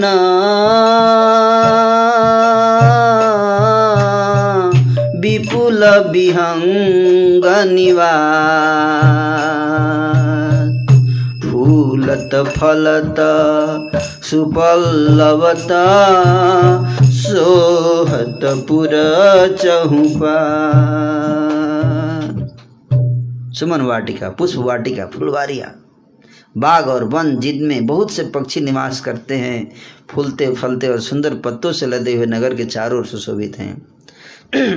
बनई न बरनत नगर निकाई जहाँ जाई मन तहई लो भाई चारु बाजार विचित्र अवारी मणिमय विधि जनु स्वकर संवारी। धनिक बनिक बर धन दसमाना बैठे सकल वस्तु ले नाना। चौहट सुन्दर गली सुहाई सन्तत सन्ततरहि सुगन्ध सिञ्चाय मङ्गलमय मन्दिर सबके रे चैत्रित जनुरति नाथ चिते पुर नर नारी सुभग सुचि संता। धर्मशील ज्ञानी गुणवंता। अति तनुपजह जनक निवासु। बिथ कहीं विबुध बिलो कहीं बिलासु होत चकित चित कोट बिलोकी सकल भुवन शोभा जनुरोकी तो ये जनकपुर की शोभा का वर्णन चल रहा है। नगर की सुंदरता का वर्णन करते नहीं बनता। मन जहाँ जाता है वहीं अटक जाता है। वहीं लुभा जाता है। सुंदर बाज़ार है। मणियों से बने हुए विचित्र छज्जे। हम्म, मानो ब्रह्मा ने उन्हें अपने हाथों से बनाया है। कुबेर के समान श्रेष्ठ, धनी व्यापारी, सब प्रकार की अनेक वस्तुएँ लेकर दुकानों में बैठे हैं। मार्केट में आ गए सुंदर चौराहे और सुहावनी गलियाँ सदा सुगंध से सिंची रहती थी। डेली धोते थे गल, रोड को, सुगंधित जल से, डेली। हम्म? सबके घर मंगलमय हैं और उनके चित, उन पर चित्र कढ़े हुए हैं, जिन्हें मानो कामदेव रूपी चित्रकार ने अंकित किया है। सबके घरों के ऊपर क्या लगे हैं? पेंटिंग्स पेंटिंग्स बनाए हुए हैं, घरों के दीवालों पर।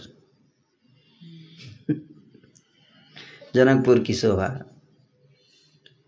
देखीते देखीते हम्म? नए नए हेरी वो, जनकपुर शोभा। नयने हेरिबो जनकपुर शोभा, परम आनंदमय कब वो दिन आएगा? हम्म? जनकपुर की शोभा आँखों से दर्शन करेंगे।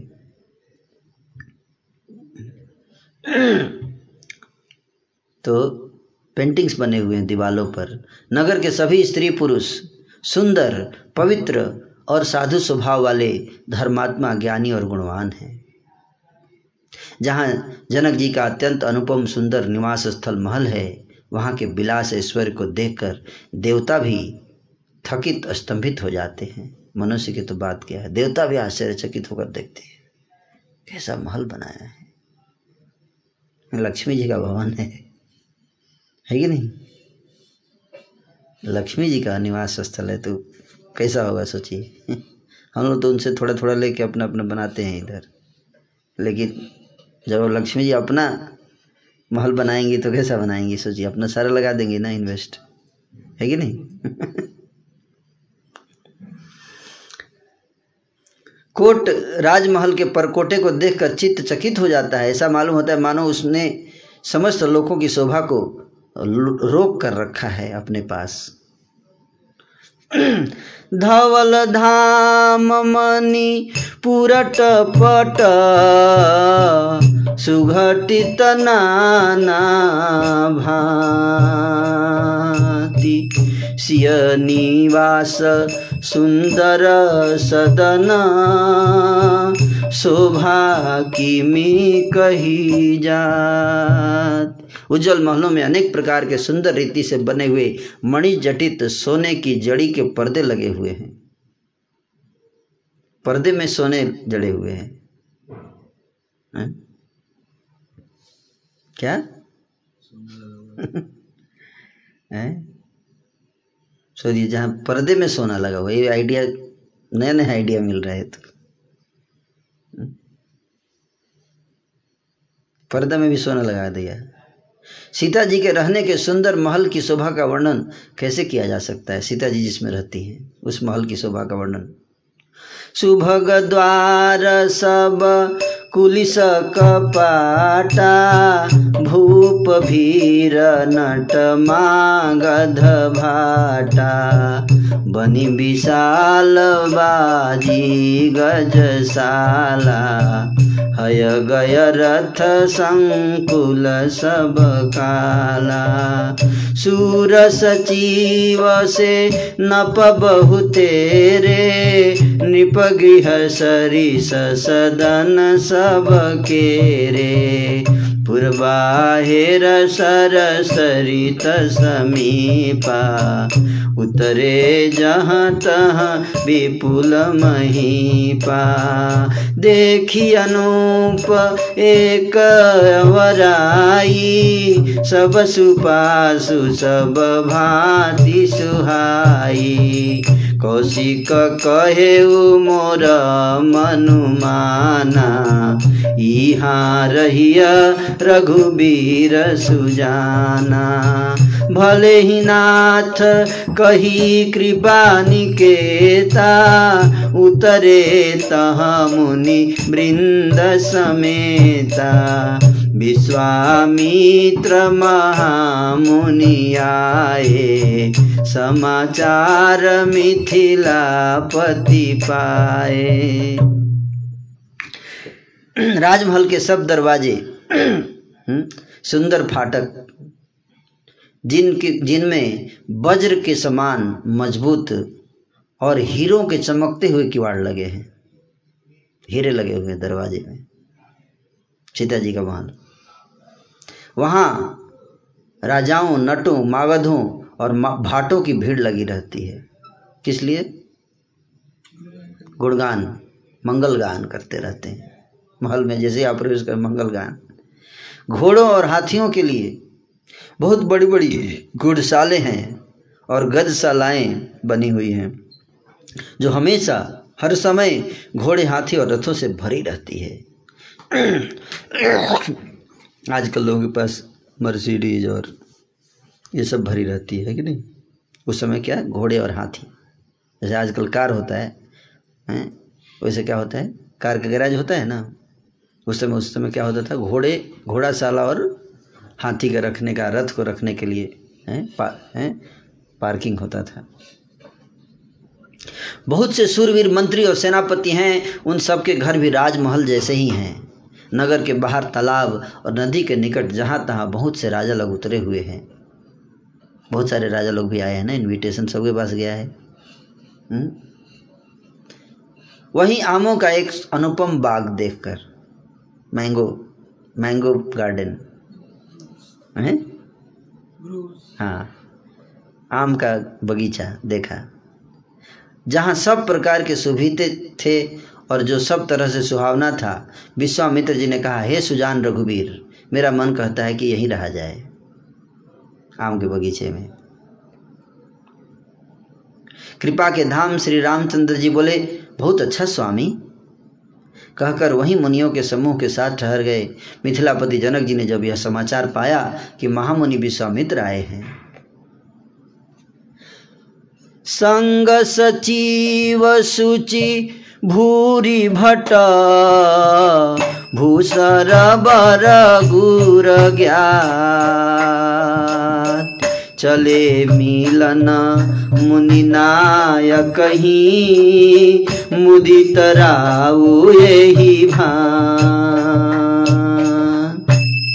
तब उन्होंने परम पवित्र हृदय के साथ अपने सारे ईमानदार स्वामी भक्त मंत्रियों को लेकर बहुत से योद्धा, श्रेष्ठ ब्राह्मण और अपने गुरु सतानंद जी सतानंद जी अहिल्या के पुत्र हैं, है ना? सतानंद जी, जो गुरु हैं किसके? जनक महाराज के। हम्म? और अपनी जाति के श्रेष्ठ लोगों को साथ लिए और इस प्रकार प्रसन्नता के साथ राजा मुनियों के स्वामी विश्वामित्र जी से मिलने गए। किन्ह प्रणाम चरण धरि माथा।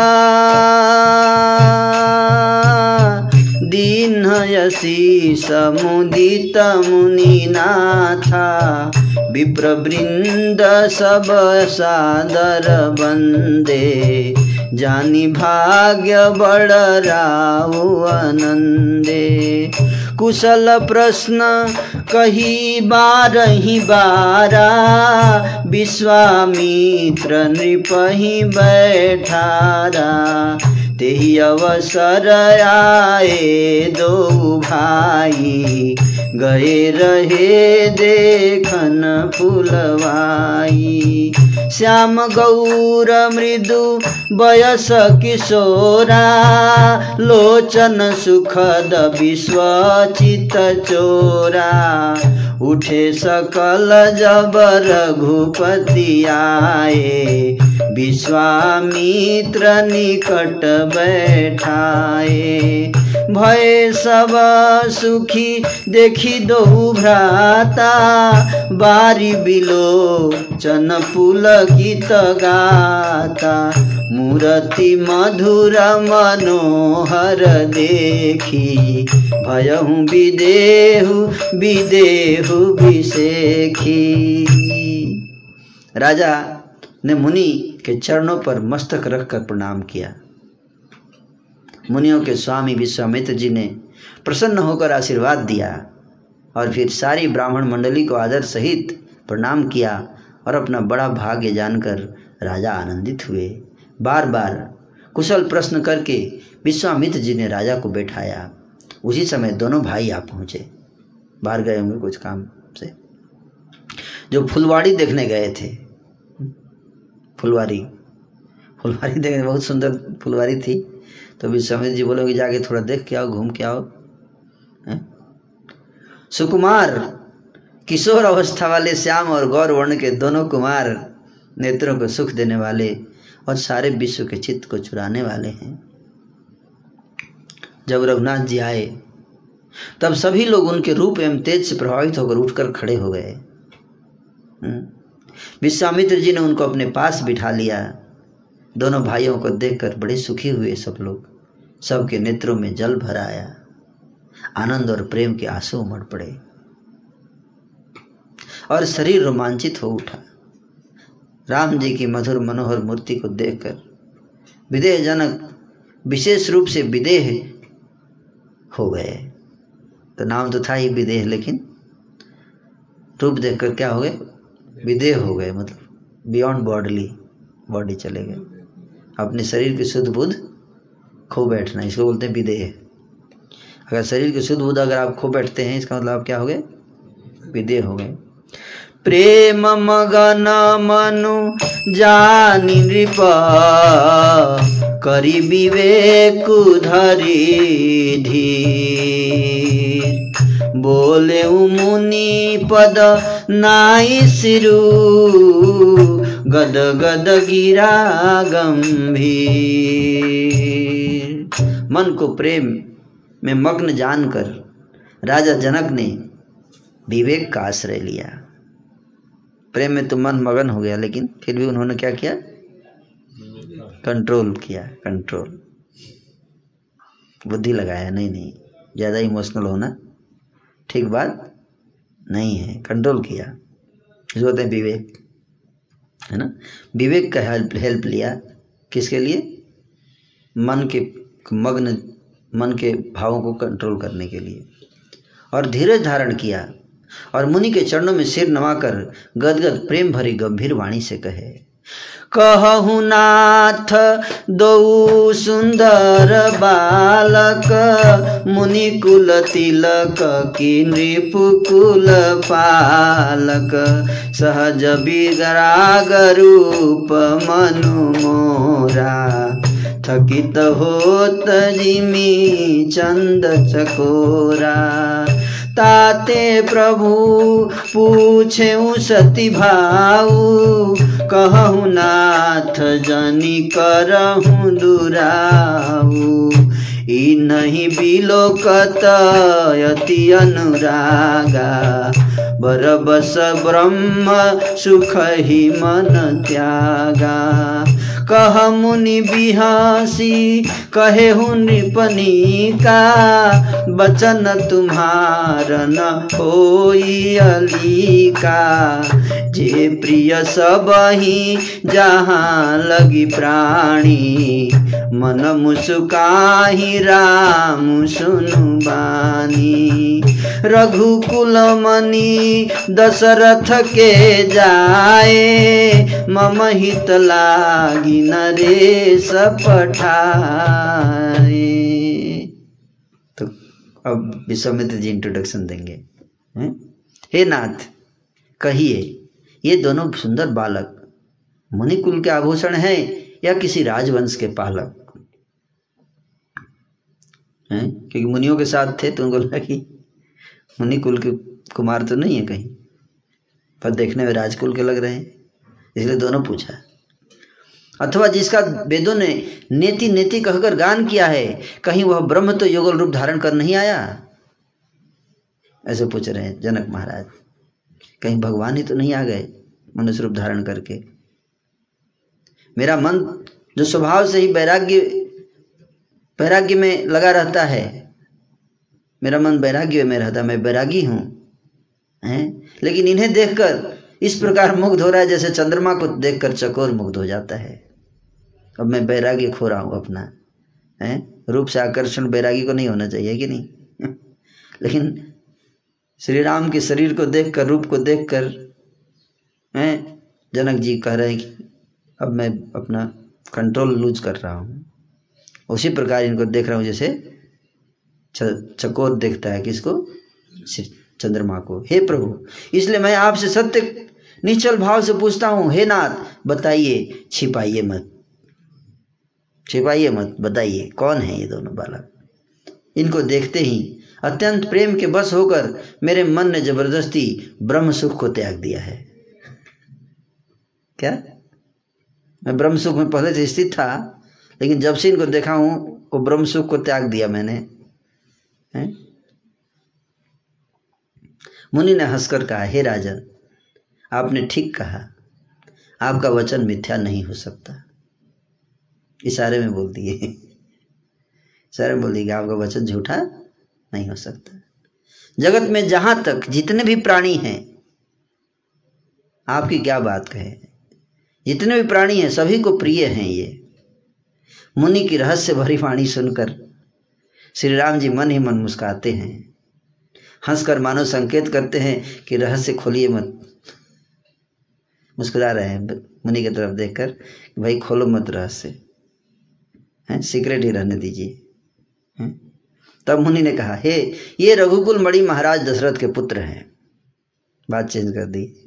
क्या बोले? रघुकुल मणि महाराज दशरथ के पुत्र हैं। मेरे हित के लिए राजा ने इन्हें मेरे साथ भेजा है।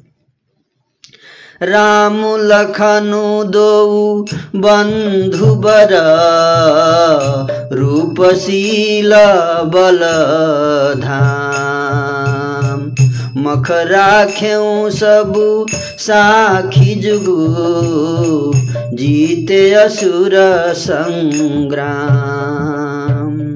ये राम और लक्ष्मण। दोनों श्रेष्ठ भाई रूप हैं। शील, रूप, शील और बल के धाम हैं। सारा जगत इस बात का साक्षी है कि इन्होंने युद्ध में असुरों को जीतकर मेरे यज्ञ की रक्षा की है। मुनि तव चरण देखी कहराऊ, कही न सकऊ निज पुण्य प्रभाऊ।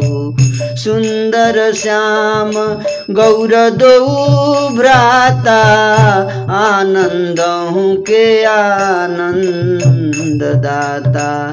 इनके प्रीति परस पर पावनी, कही न जाई मन भाव सुहावनी। सुनहु नाथ कह, मुदित विदेहु ब्रह्म जीव इव सहज सनेहु। पुनि पुनि प्रभु ही चितव नर नाहु। पुलक गात अधिक उछाहु मुनि प्रशंसी नाई पद शिशु चले उलवाई नगर अवनीशु सुंदर सदनु सुखद सब काला जहाँ बसूलय दीन भुआला करी पूजा, सब विधि सेवकाई। गयऊ राव गृह विदा कराई। ऋषय संग रघुवंश मनी, करी भोजनु विश्राम। बैठे प्रभु भ्राता सहित दिवस रहा भरी जा तो कह रहे हैं हैं? राजा ने कहा, हे मुनि, आपके चरणों के दर्शन कर मैं अपना पूरे प्रभाव कह नहीं सकता। ये सुंदर श्याम और गौर वर्ण के दोनों भाई आनंद को भी आनंद देने वाले हैं। हैं? क्या? आनंद को ही आनंद देने वाले। तो आनंद कौन है? आनंद कोई होना चाहिए ना? आला दे नहीं सकते राधा रानी इनकी आपस की प्रीति बड़ी पवित्र और सुहावनी है। वह मन को बहुत भाती है, पर वाणी से कहीं नहीं जा सकती। जनक जी आनंदित होकर कहते हैं, हे नाथ, सुनिए। ब्रह्म और जीव की तरह इनमें स्वाभाविक प्रेम है। राजा बार बार प्रभु को देखते हैं। दृष्टि वहाँ से हटता ही नहीं। प्रेम से शरीर पुलकित हो रहा है और हृदय में बड़ा उत्साह है। मुनि की प्रशंसा करके और उनके चरणों में सिर नवाकर राजा उन्हें नगर में लेकर चले। एक सुंदर महल, जो सब समय सभी ऋतुओं में सुखदायक था। ऑल एयर कंडीशन जहाँ राजा ने उन्हें ले जाकर ठहराया। तदनंतर सब प्रकार से पूजा और सेवा करके राजा विदा मांगकर अपने घर गए। रघुकुल के शिरोमणि प्रभु श्री रामचंद्र जी ऋषियों के साथ भोजन और विश्राम करके भाई लक्ष्मण समेत बैठे, उस समय पहर भर दिन रह गया था। लक्षु लखन हृदय लालसा बिसेखी जाई जनकपुर आइय देखी। प्रभु भय बहुरी मुनि सकुचाही प्रगट न कही मनहि मुसुकाही राम अनुज मन की गति जानी, भगत बत्सलता ही लसानी परम विनीत सकुचि मुस्काई बोले गुर अनुशासन पाई।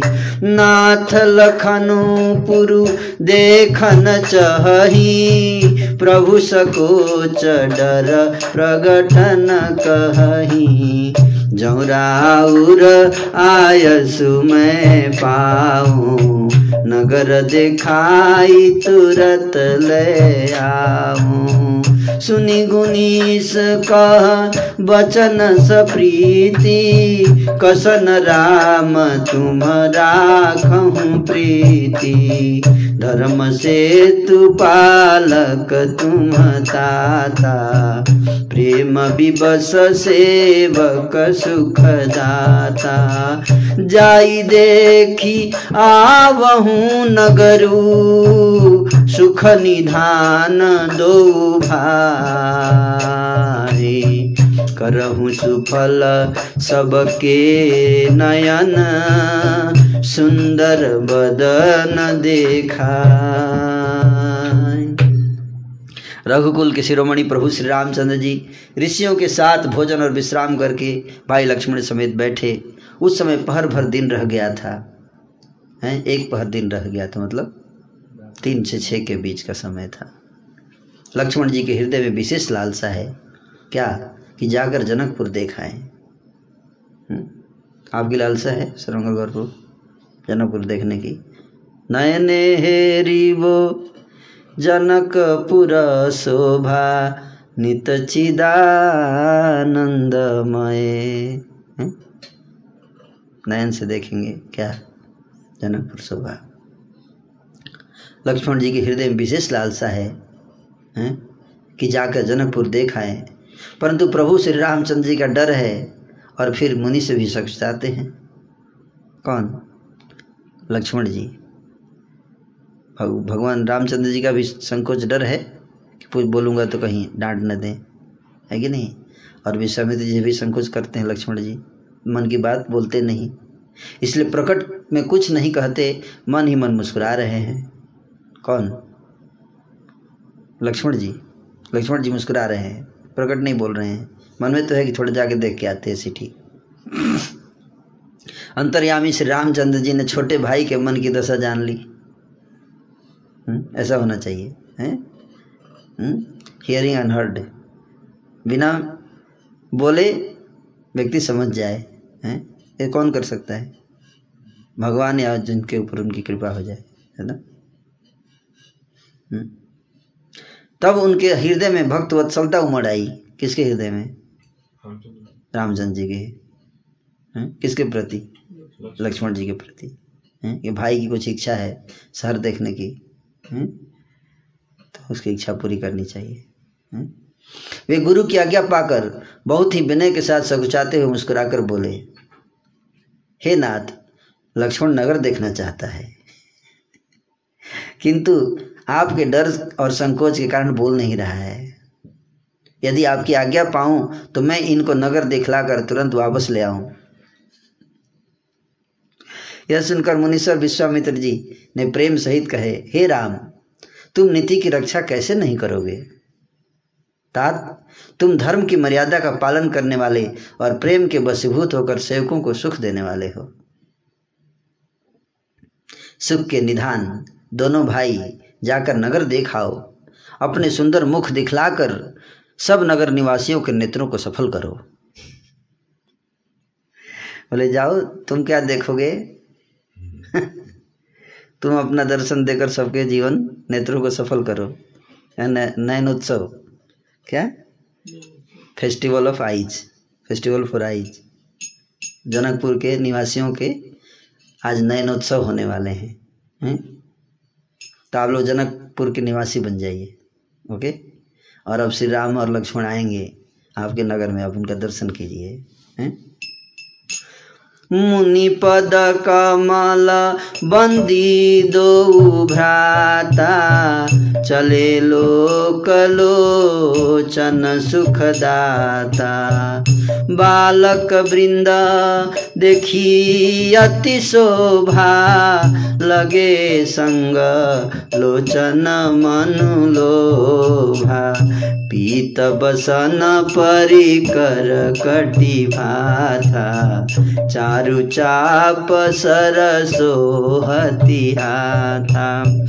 तन अनुहरत सुचंदन खोरी, श्यामल गौर मनोहर जोरी। के हरि कंधर बाहु विशाला उरयति रुचिर नागमणिमाला सुभग सोन सरसी रुहुलोचन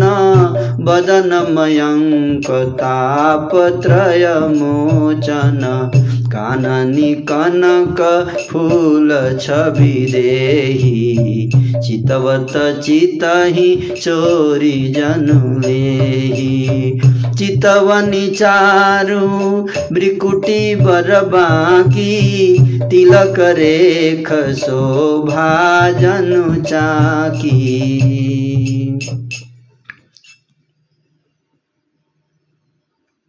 सब लोगों, हैं?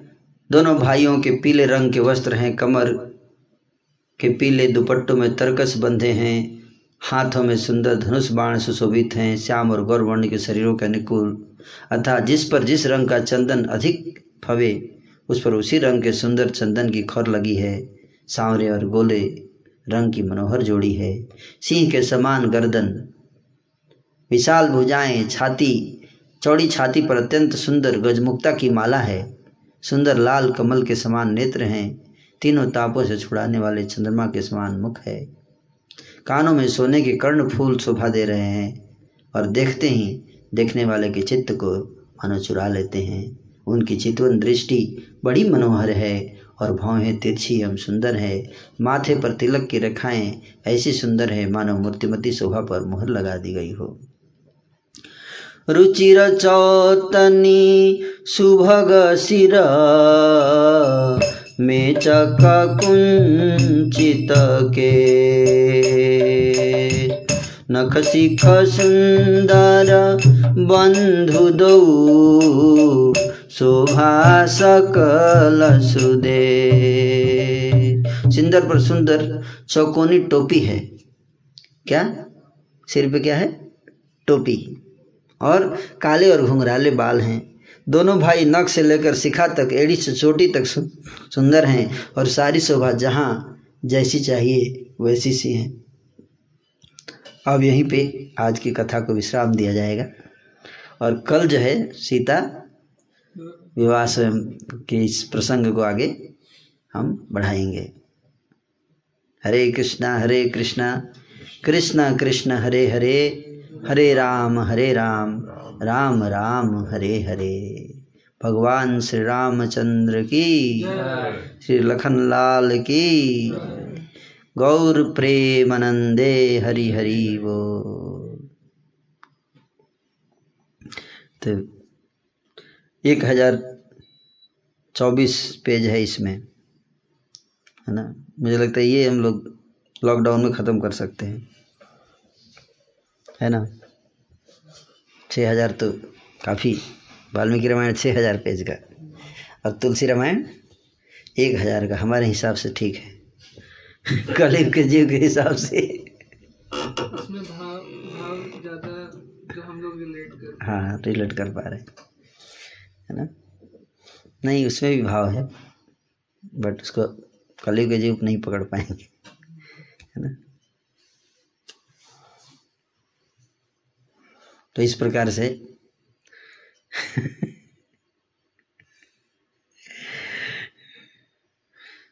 प्रयास करते हैं। बहुत अच्छी कथा है उसको। हरे कृष्णा। कल सुबह हम लोग आठ बजे से दस बजे तक कथा करेंगे। है ना? इसी को प्रसंग को आगे बढ़ाएँगे। क्योंकि अभी तो कोई हमारा भक्तों का भी काम नहीं है, हम लोग समय बर्बाद हो जाएगा, इससे बढ़िया हरी कथा का आनंद लें, है कि नहीं? पर इसी कथा को आगे बढ़ाया जाएगा कल। और कल सुबह जो है वो बहुत सुंदर प्रसंग है, स्वयंवर, है? स्वयं प्रसंग। तो ज़रूर आप सब आइएगा, स्वयंवर में भाग लेने के लिए। हैं? भगवान श्री रामचंद्र जी का कल विवाह है। आज ना हो गया कल विवाह। बहुत फास्ट जा रहे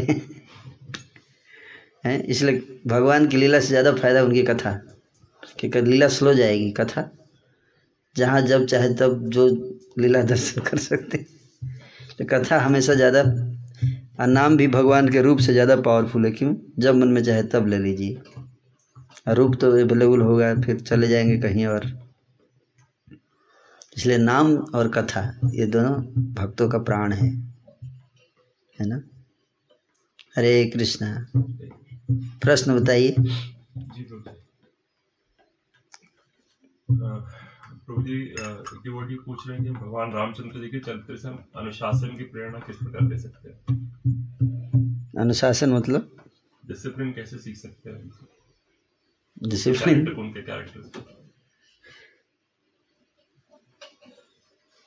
डिसिप्लिन के लिए नर नारायण ऋषि के कैरेक्टर को देखिए और डिसिप्लिन है है ना?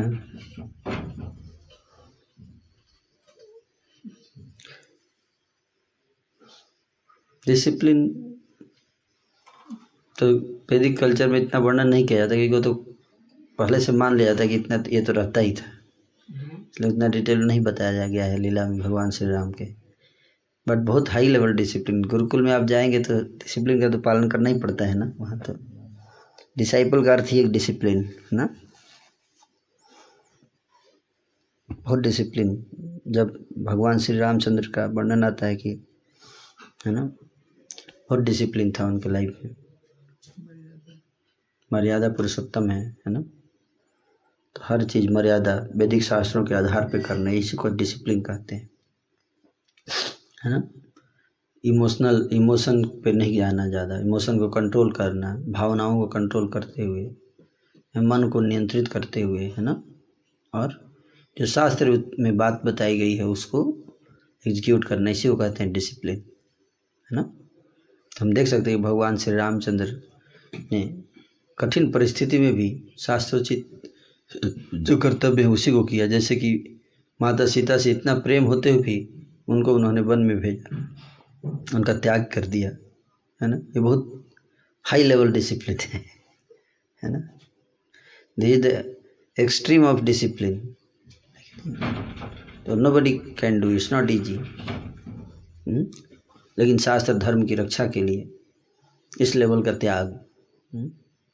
भगवान ही कर सकते हैं, साधारण इंसान नहीं कर सकता ऐसा। तो ये सब सीख सकते हैं, कैसे मर्यादा का पालन कर रहे हैं है ना? हुँ? कि अगले दिन राज्याभिषेक होना है, फिर भी पिता का वचन, पिता का वचन की रक्षा के लिए अगले ही दिन निकल पड़े वन के लिए। चौदह साल वन में रहेंगे। हैं, बिना जूता, चप्पल पहने चलेंगे। सोचिए। वन के कंटीले रास्ते हैं, इतने कष्ट हैं। फिर भी डिसिप्लिन शास्त्रों के आदेश का पालन करते हुए जा रहे हैं। निवास करेंगे वन में। हुँ? तो ये डिसिप्लिन है।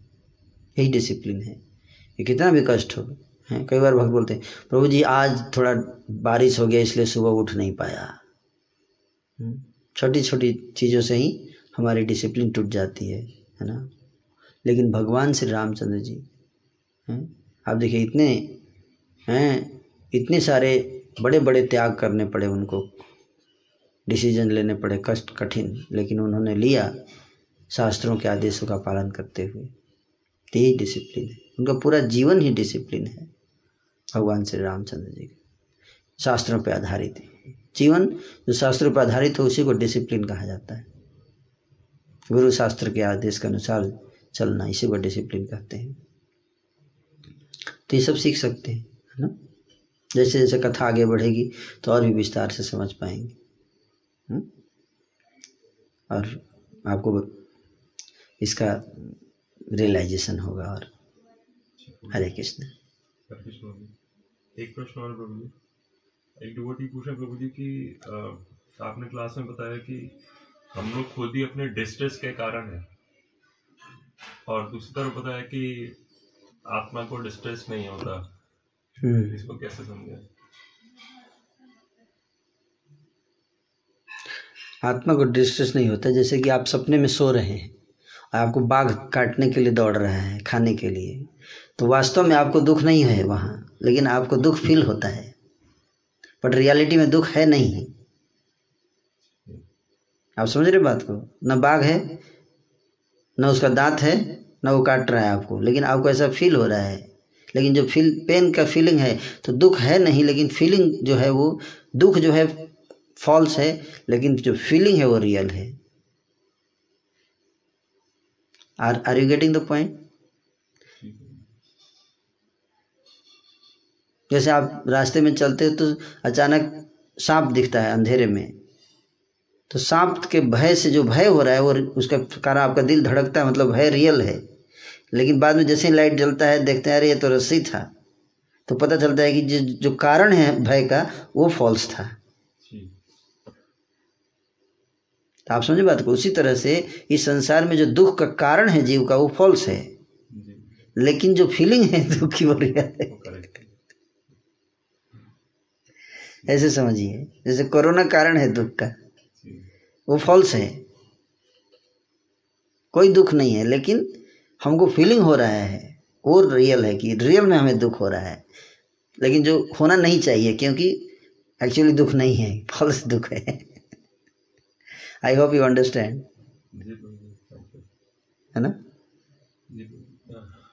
प्रभु जी एक एक बात पूछ रहे हैं कि ऋषि परशुराम जी और ऋषि वाल्मीकि जी रामायण भी रामायण के युग में भी और महाभारत के युग में भी। तो उनका लाइफ स्पैन इतना लंबा था हाँ। दोबारा से इनकारनेशन लिया हाँ ये सारे ऋषि जो है ना नित्य विराजमान रहते हैं। है ना? परशुराम जी अभी भी विराजमान है। यानी व्यास जी अभी विराजमान है है ना? ये नहीं सोचना चाहिए कि ये लोग हमारे जैसे है ना? पचास, साठ साल का जीवन है हुँ? इसलिए कई युगों तक विराजमान रहते हैं। एक मनवंतर तक तो रहेंगे ही ये, है ना? जितने सप्त ऋषि हैं, उनका पीरियड एक मनवंतर का रहता है, उसके बाद चेंज होते हैं, है ना? तो उसी तरह से, उसके बाद पोस्ट चेंज होगा, वो भी मृत्यु को नहीं प्राप्त करेंगे। इतने दिन तक तो ऑफ़िस में रहेंगे, उनका ड्यूटी है करना, उसके बाद रिटायरमेंट होगा, उसके बाद अपना भजन करेंगे, इतने साल तक वो कोई लिमिट नहीं है। है ना? एक मनवंतर तक तो फिक्स है कि रहना ही है उनको, ऑफ़िस में। ड्यूटी, जो ड्यूटी दिया गया है, रोल वो प्ले करना है। उसके बाद रिटायरमेंट होगा, दूसरा व्यक्ति चार्ज संभालेगा, उसके बाद अब उनके ऊपर है कि कितने दिन तक रहना चाहते हैं। और क्या करना चाहते हैं? Are you getting the point तो एक मनवर्तन मतलब क्या? चार युगों का इकहत्तर चक्र उसको बोलते एक मनवंतर हाँ चलो लाइक दैट तो एक ही चक्र में आप घबरा गए। इकहत्तर चक्र तक रहेंगे। हैं सतयुग त्रेता द्वापर कलयुग। हैं एक ही चक्र तक नहीं इकहत्तर चक्र तक रहेंगे ये सब। हम्म? इस बात को समझिए। हैं हरे कृष्ण। मुझे सेम लाइन पे एक भक्त अभी पूछ रहे हैं कि माता शबरी की आयु कितनी थी? क्योंकि उन्होंने दस हज़ार वर्ष तक तो राम जी के लिए त्रेता युग के प्रारंभ में ये त्रेता युग के प्रारंभ में लीला हुई थी। उस समय आयु ज़्यादा होती थी लोगों की। दस हज़ार तो एवरेज आयु थी त्रेता युग की। जैसे कलयुग की आयु सौ वर्ष है। है कि नहीं? लेकिन प्रारंभ में ज़्यादा थी। अभी कम हो रही है थोड़ी। लेकिन जब कलयुग का प्रारंभ था तो आयु ज़्यादा होती थी लोगों की। अब तुलसीदास जी की उम्र कितनी थी? एक सौ एक सौ तीस साल। एक सौ तीस। सोलह सौ पंद्रह सौ चौवन में संबत में विक्रम संबत में जन्म हुआ तुलसीदास जी का। और पंद्रह सौ चौरासी के लगभग में सोलह सौ चौरासी में शरीर त्यागे। तो कितना साल हो गया? वन थर्टी अराउंड है कि नहीं? उस जगन्नाथ दास बाबा जी महाराज एक सौ पैंतालीस साल हैं? तो उसी तरह से माता सबरी पद्म पुराण के अनुसार दस हज़ार साल तक उन्होंने उनके गुरु मतंग के जाने के बाद हम्म, दस हज़ार साल तक इंतज़ार किया भगवान का। क्योंकि गुरु जी बोल के गए थे कि भगवान आएँगे आप यहाँ पर मिलने आए आपके पास। तो इंतज़ार करती थी। हम्म, गुरु के वचन में इतनी श्रद्धा थी कि दस हज़ार साल तक इंतज़ार करने के लिए तैयार थी।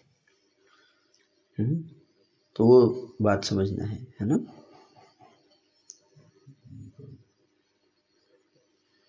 तो इसलिए जो शास्त्रों के ज्ञान है अच्छे प्रश्न पूछ रहे हैं आप लोग लेकिन ये सब जो शास्त्रों में वर्णन दिया गया है उसको समझना चाहिए। कई सारी चीज़ें आपको अचंभित कर देगी है ना? सुनेंगे तो।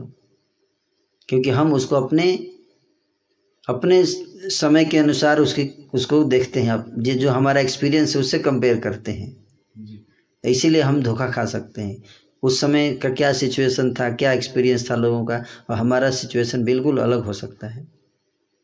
उस समय के लोगों की उम्र अलग थी शरीर अलग था वातावरण अलग था कल्चर अलग था सोचने का तरीका अलग था है ना? इसलिए ऐसा लिखा हुआ है। बट इसको ये नहीं मान लीजिए कथा काल्पनिक कथा है झूठी है। दस हज़ार साल कोई कैसे इंतज़ार कर सकता है किसी का है ना? तो उम्र ज़्यादा होगी। भगवान राम बोल रहे हैं कि ग्यारह हज़ार वर्ष तक राजा रहे। है कि नहीं? चौदह साल ही वन में रहे ना ग्यारह हज़ार वर्ष में। ग्यारह हज़ार वर्ष में वन में तो केवल चौदह साल ही रहे। बाकी कितने साल राज्य किए? हैं? नौ हज़ार? हैं? नौ हज़ार नौ दस हज़ार नौ सौ छियासी वर्ष राज्य किए है। कि नहीं? समझ गए प्रभु प्रभु जी एक माता जी का प्रश्न है कि ज्योतिष विद्या में कितनी सच्चाई है? ज्योतिष विद्या में सच्चाई पूरी है हंड्रेड परसेंट पर अच्छा ज्योतिष मिलना चाहिए। है ना? अच्छा ज्योतिष होना चाहिए जो एक्सपर्ट हो। हम्म? लेकिन वो सच्चाई झूठी भी हो सकती है, अगर भगवान चाहे तो। है ना? भक्तों के लिए कभी कभी ज्योतिष की सच्चाई झूठी भी हो जाती है। क्यों? क्योंकि भगवान जो है उसके भाग्य को बदल देते हैं। और उसकी भाग्य डिपेंड करता है किसके ऊपर? गुरु की कृपा और सत्संग के ऊपर। भक्त जब सत्संग करते हैं तो उनके भाग्य बदल जाते हैं। सत्संग में इतना शक्ति है, क्योंकि माया कर्म की रचना करती है और कर्म फल का निर्धारण करती है। और सत सत्संग संत क्या करते हैं? उस कर्म फल को नष्ट करते हैं और कार्मिक रिएक्शन को नष्ट करते हैं। हैं? कैसे? आपके चित्त को, हैं? चित्त का शुद्धि करके। तो इसीलिए जैसे जैसे आपकी चित्त शुद्धि होती जाएगी, आपके कार्मिक रिएक्शन चेंज होते जाएँगे। और उसी के अनुसार आपका भाग्य भी परिवर्तित होता जाएगा। तो इसलिए भक्तों के केस में, हैं, भाग्य चेंज हो सकता है। है ना? इस बात को समझना चाहिए। पर फिर भी जनरली ऐसा नहीं होता है चेंज नहीं होता। बट हाँ ये भगवान के ऊपर निर्भर करता है कि हमारा भाग्य कैसे जाएगा, हमारा लाइफ कैसे जाएगा एक भक्त का। बट जनरली भगवान इसमें चेंज नहीं करना चाहते। बट अगर भगवान को लगता है कि इसकी भक्ति को आगे पीछे करने के लिए कुछ, आगे बढ़ाने के लिए कुछ चेंज करना है तो भगवान चेंज भी करते हैं। ऐसे समझना चाहिए। एक प्रश्न और है प्रभु माता जी का। वो पूछ रहे हैं कि अहिल्या जी पति लोग कैसे गई क्यों गई अयोध्यापुरी क्यों नहीं गई? हाँ अयोध्यापुरी बाद में जाएँगी है ना? पति लोग गई जहाँ पर उनके पति विराजमान थे। हम्म, उसके बाद है ना? दोनों जाएँगे गौतम ऋषि के साथ जाएँगी।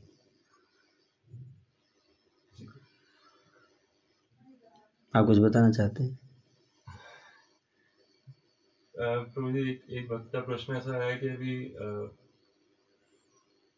भक्तों के जीवन में कोई कोई कोई कष्ट ना हो तो जो नॉन डिवोटीज हैं वो भी उनको देख करके डिवोटी बन सकते हैं। हम्म। उनसे इंस्पायर होकर। करेक्ट तो भगवान ऐसा क्यों नहीं करते? नहीं। भक्तों को कष्ट ना हो। नहीं नहीं नहीं नहीं। वो शुद्ध भक्ति नहीं है। है ना? शुद्ध भक्ति नहीं है। शुद्ध भक्ति क्या है? मारो भी राखो भी जो इच्छा तुहार। नित्य दास प्रति तु अधिकार। भगवान तो भ्रम में डालने के लिए जीव को संसार बनाए हैं। भक्त बनाने के लिए थोड़े बनाए हैं। उनकी इच्छा को पूरी करनी है। इसके लिए संसार बनाया गया है और फिर उसमें फ्रस्ट्रेट करना है उनको। और तब भक्तों से मिलेंगे आकर्षित होंगे है ना? न कि उनकी इच्छा को पूरा करके भक्त बनाना है। है कि नहीं? इच्छा को पूरा करना है उसमें फ्रस्ट्रेट करने के बाद उनको रियलाइज़ कराना है कि भगवान के चरणों के अलावा कोई सुख नहीं। ये प्रोसेस है मटेरियल वर्ल्ड का। जी। हम्म? नहीं तो चस्का बना रहेगा, उनका अपने सुख की इच्छा बनी रहेगी। कभी पवित्र नहीं होंगे, है ना? इसलिए भक्तों को जो एंटागोनिस्ट होते हैं, उनके लिए ऐसा करते हैं भगवान। हम्म? एंटागोनिस्ट जो होते हैं, उनको भ्रम में डालते हैं, असुरों को भ्रम में डालते हैं, इस तरह से करके भगवान, है ना? ताकि उनकी उनके रोग को और बढ़ाया जाए। जैसे कुछ मेडिसिन ऐसी होती है जैसे ही आप लेंगे आपका रोग तेज़ी से बढ़ाता है पहले। है ना? और उसके बाद फिर ज़्यादा जल्दी आप बीमार होंगे ताकि उसके बाद दवाई असर करेगी और फिर ठीक किया जाएगा आपको। उसी तरह से है ना? तो भगवान जो है जीवात्माओं को और ज़्यादा पतित करके दिखाते हैं कि तुम देखो इसमें सुख नहीं है। हैं? तुम देखो इसमें सुख नहीं है। तो इसलिए एंटागोनिस्ट जो है, भगवान को केवल भक्त जीवन बनाना, जीवन का लक्ष्य नहीं है ये, है ना? बल्कि रियलाइज्ड भक्त बनाना है। भगवान आज आके दिल्ली में ऊपर प्रकट हो जाए तो कौन बोलेगा कि नहीं मला करूँगा मैं? हैं? सुदर्शन दिखा दे अपना। हैं? सुदर्शन मतलब अच्छा दर्शन। तो कौन बोलेगा, मना करेगा?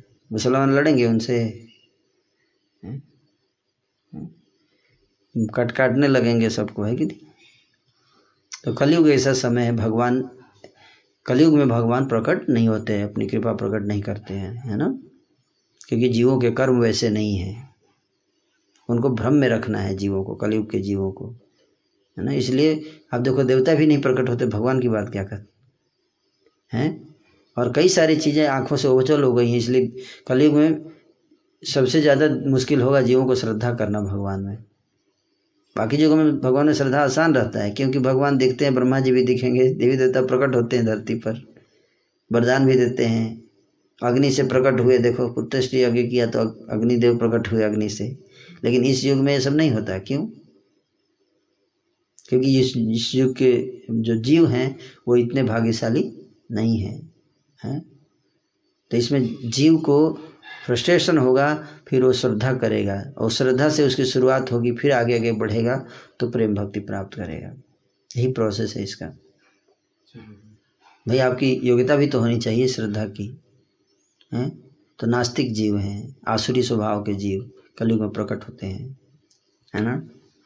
तो उनके स्वभाव के अनुसार ही उनको उनको कर्मों के अनुसार ही उनको रियलाइजेशन होना चाहिए? और जैसे सत्संग करेंगे, तब हाई रियलाइजेशन आएगा। सत्संग नहीं करेंगे तो नहीं होना चाहिए रियलाइजेशन इसलिए सत्संग भगवान ने प्रोसेस बनाया है कि सबको सत्संग में बैठ कर श्रवण करना ही है। भगवान कहते हैं कि पहले आप समर्पण करो, फिर मैं आपको रियलाइजेशन दूँगा। यानी कि पहले रियलाइजेशन दूँगा, फिर आप समर्पण करो।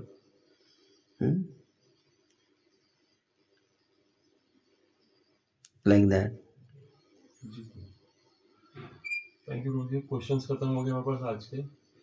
और शाम वाला कल सेशन प्रभु जी सुबह तो रामायण जी का तो होगी शाम वाला चैतन्य भागवत होगी या चैतन्य भागवत। शाम को चैतन्य हाँ आज शाम में राम चरित्र इसलिए किया क्योंकि रामनवमी है ना तो चैतन्य महाप्रभु की इच्छा थी कि आज रामचरित्र गाइए।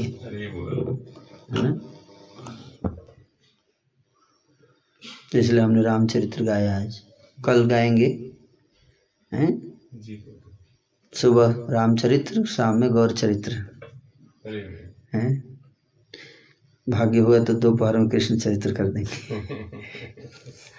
कृष्ण की इच्छा के ऊपर निर्भर करता है। फुल टाइम एंगेजमेंट आप सब भक्त जितने सुन रहे हैं आप सारे भक्तों को मेरा हार्दिक धन्यवाद और बहुत आभार कि भगवान की लीला को सुनने में आपने अपना कान श्रवण दिया, अपना समय का योगदान दिया। इसलिए आप सबका बहुत बहुत धन्यवाद। हरे कृष्ण।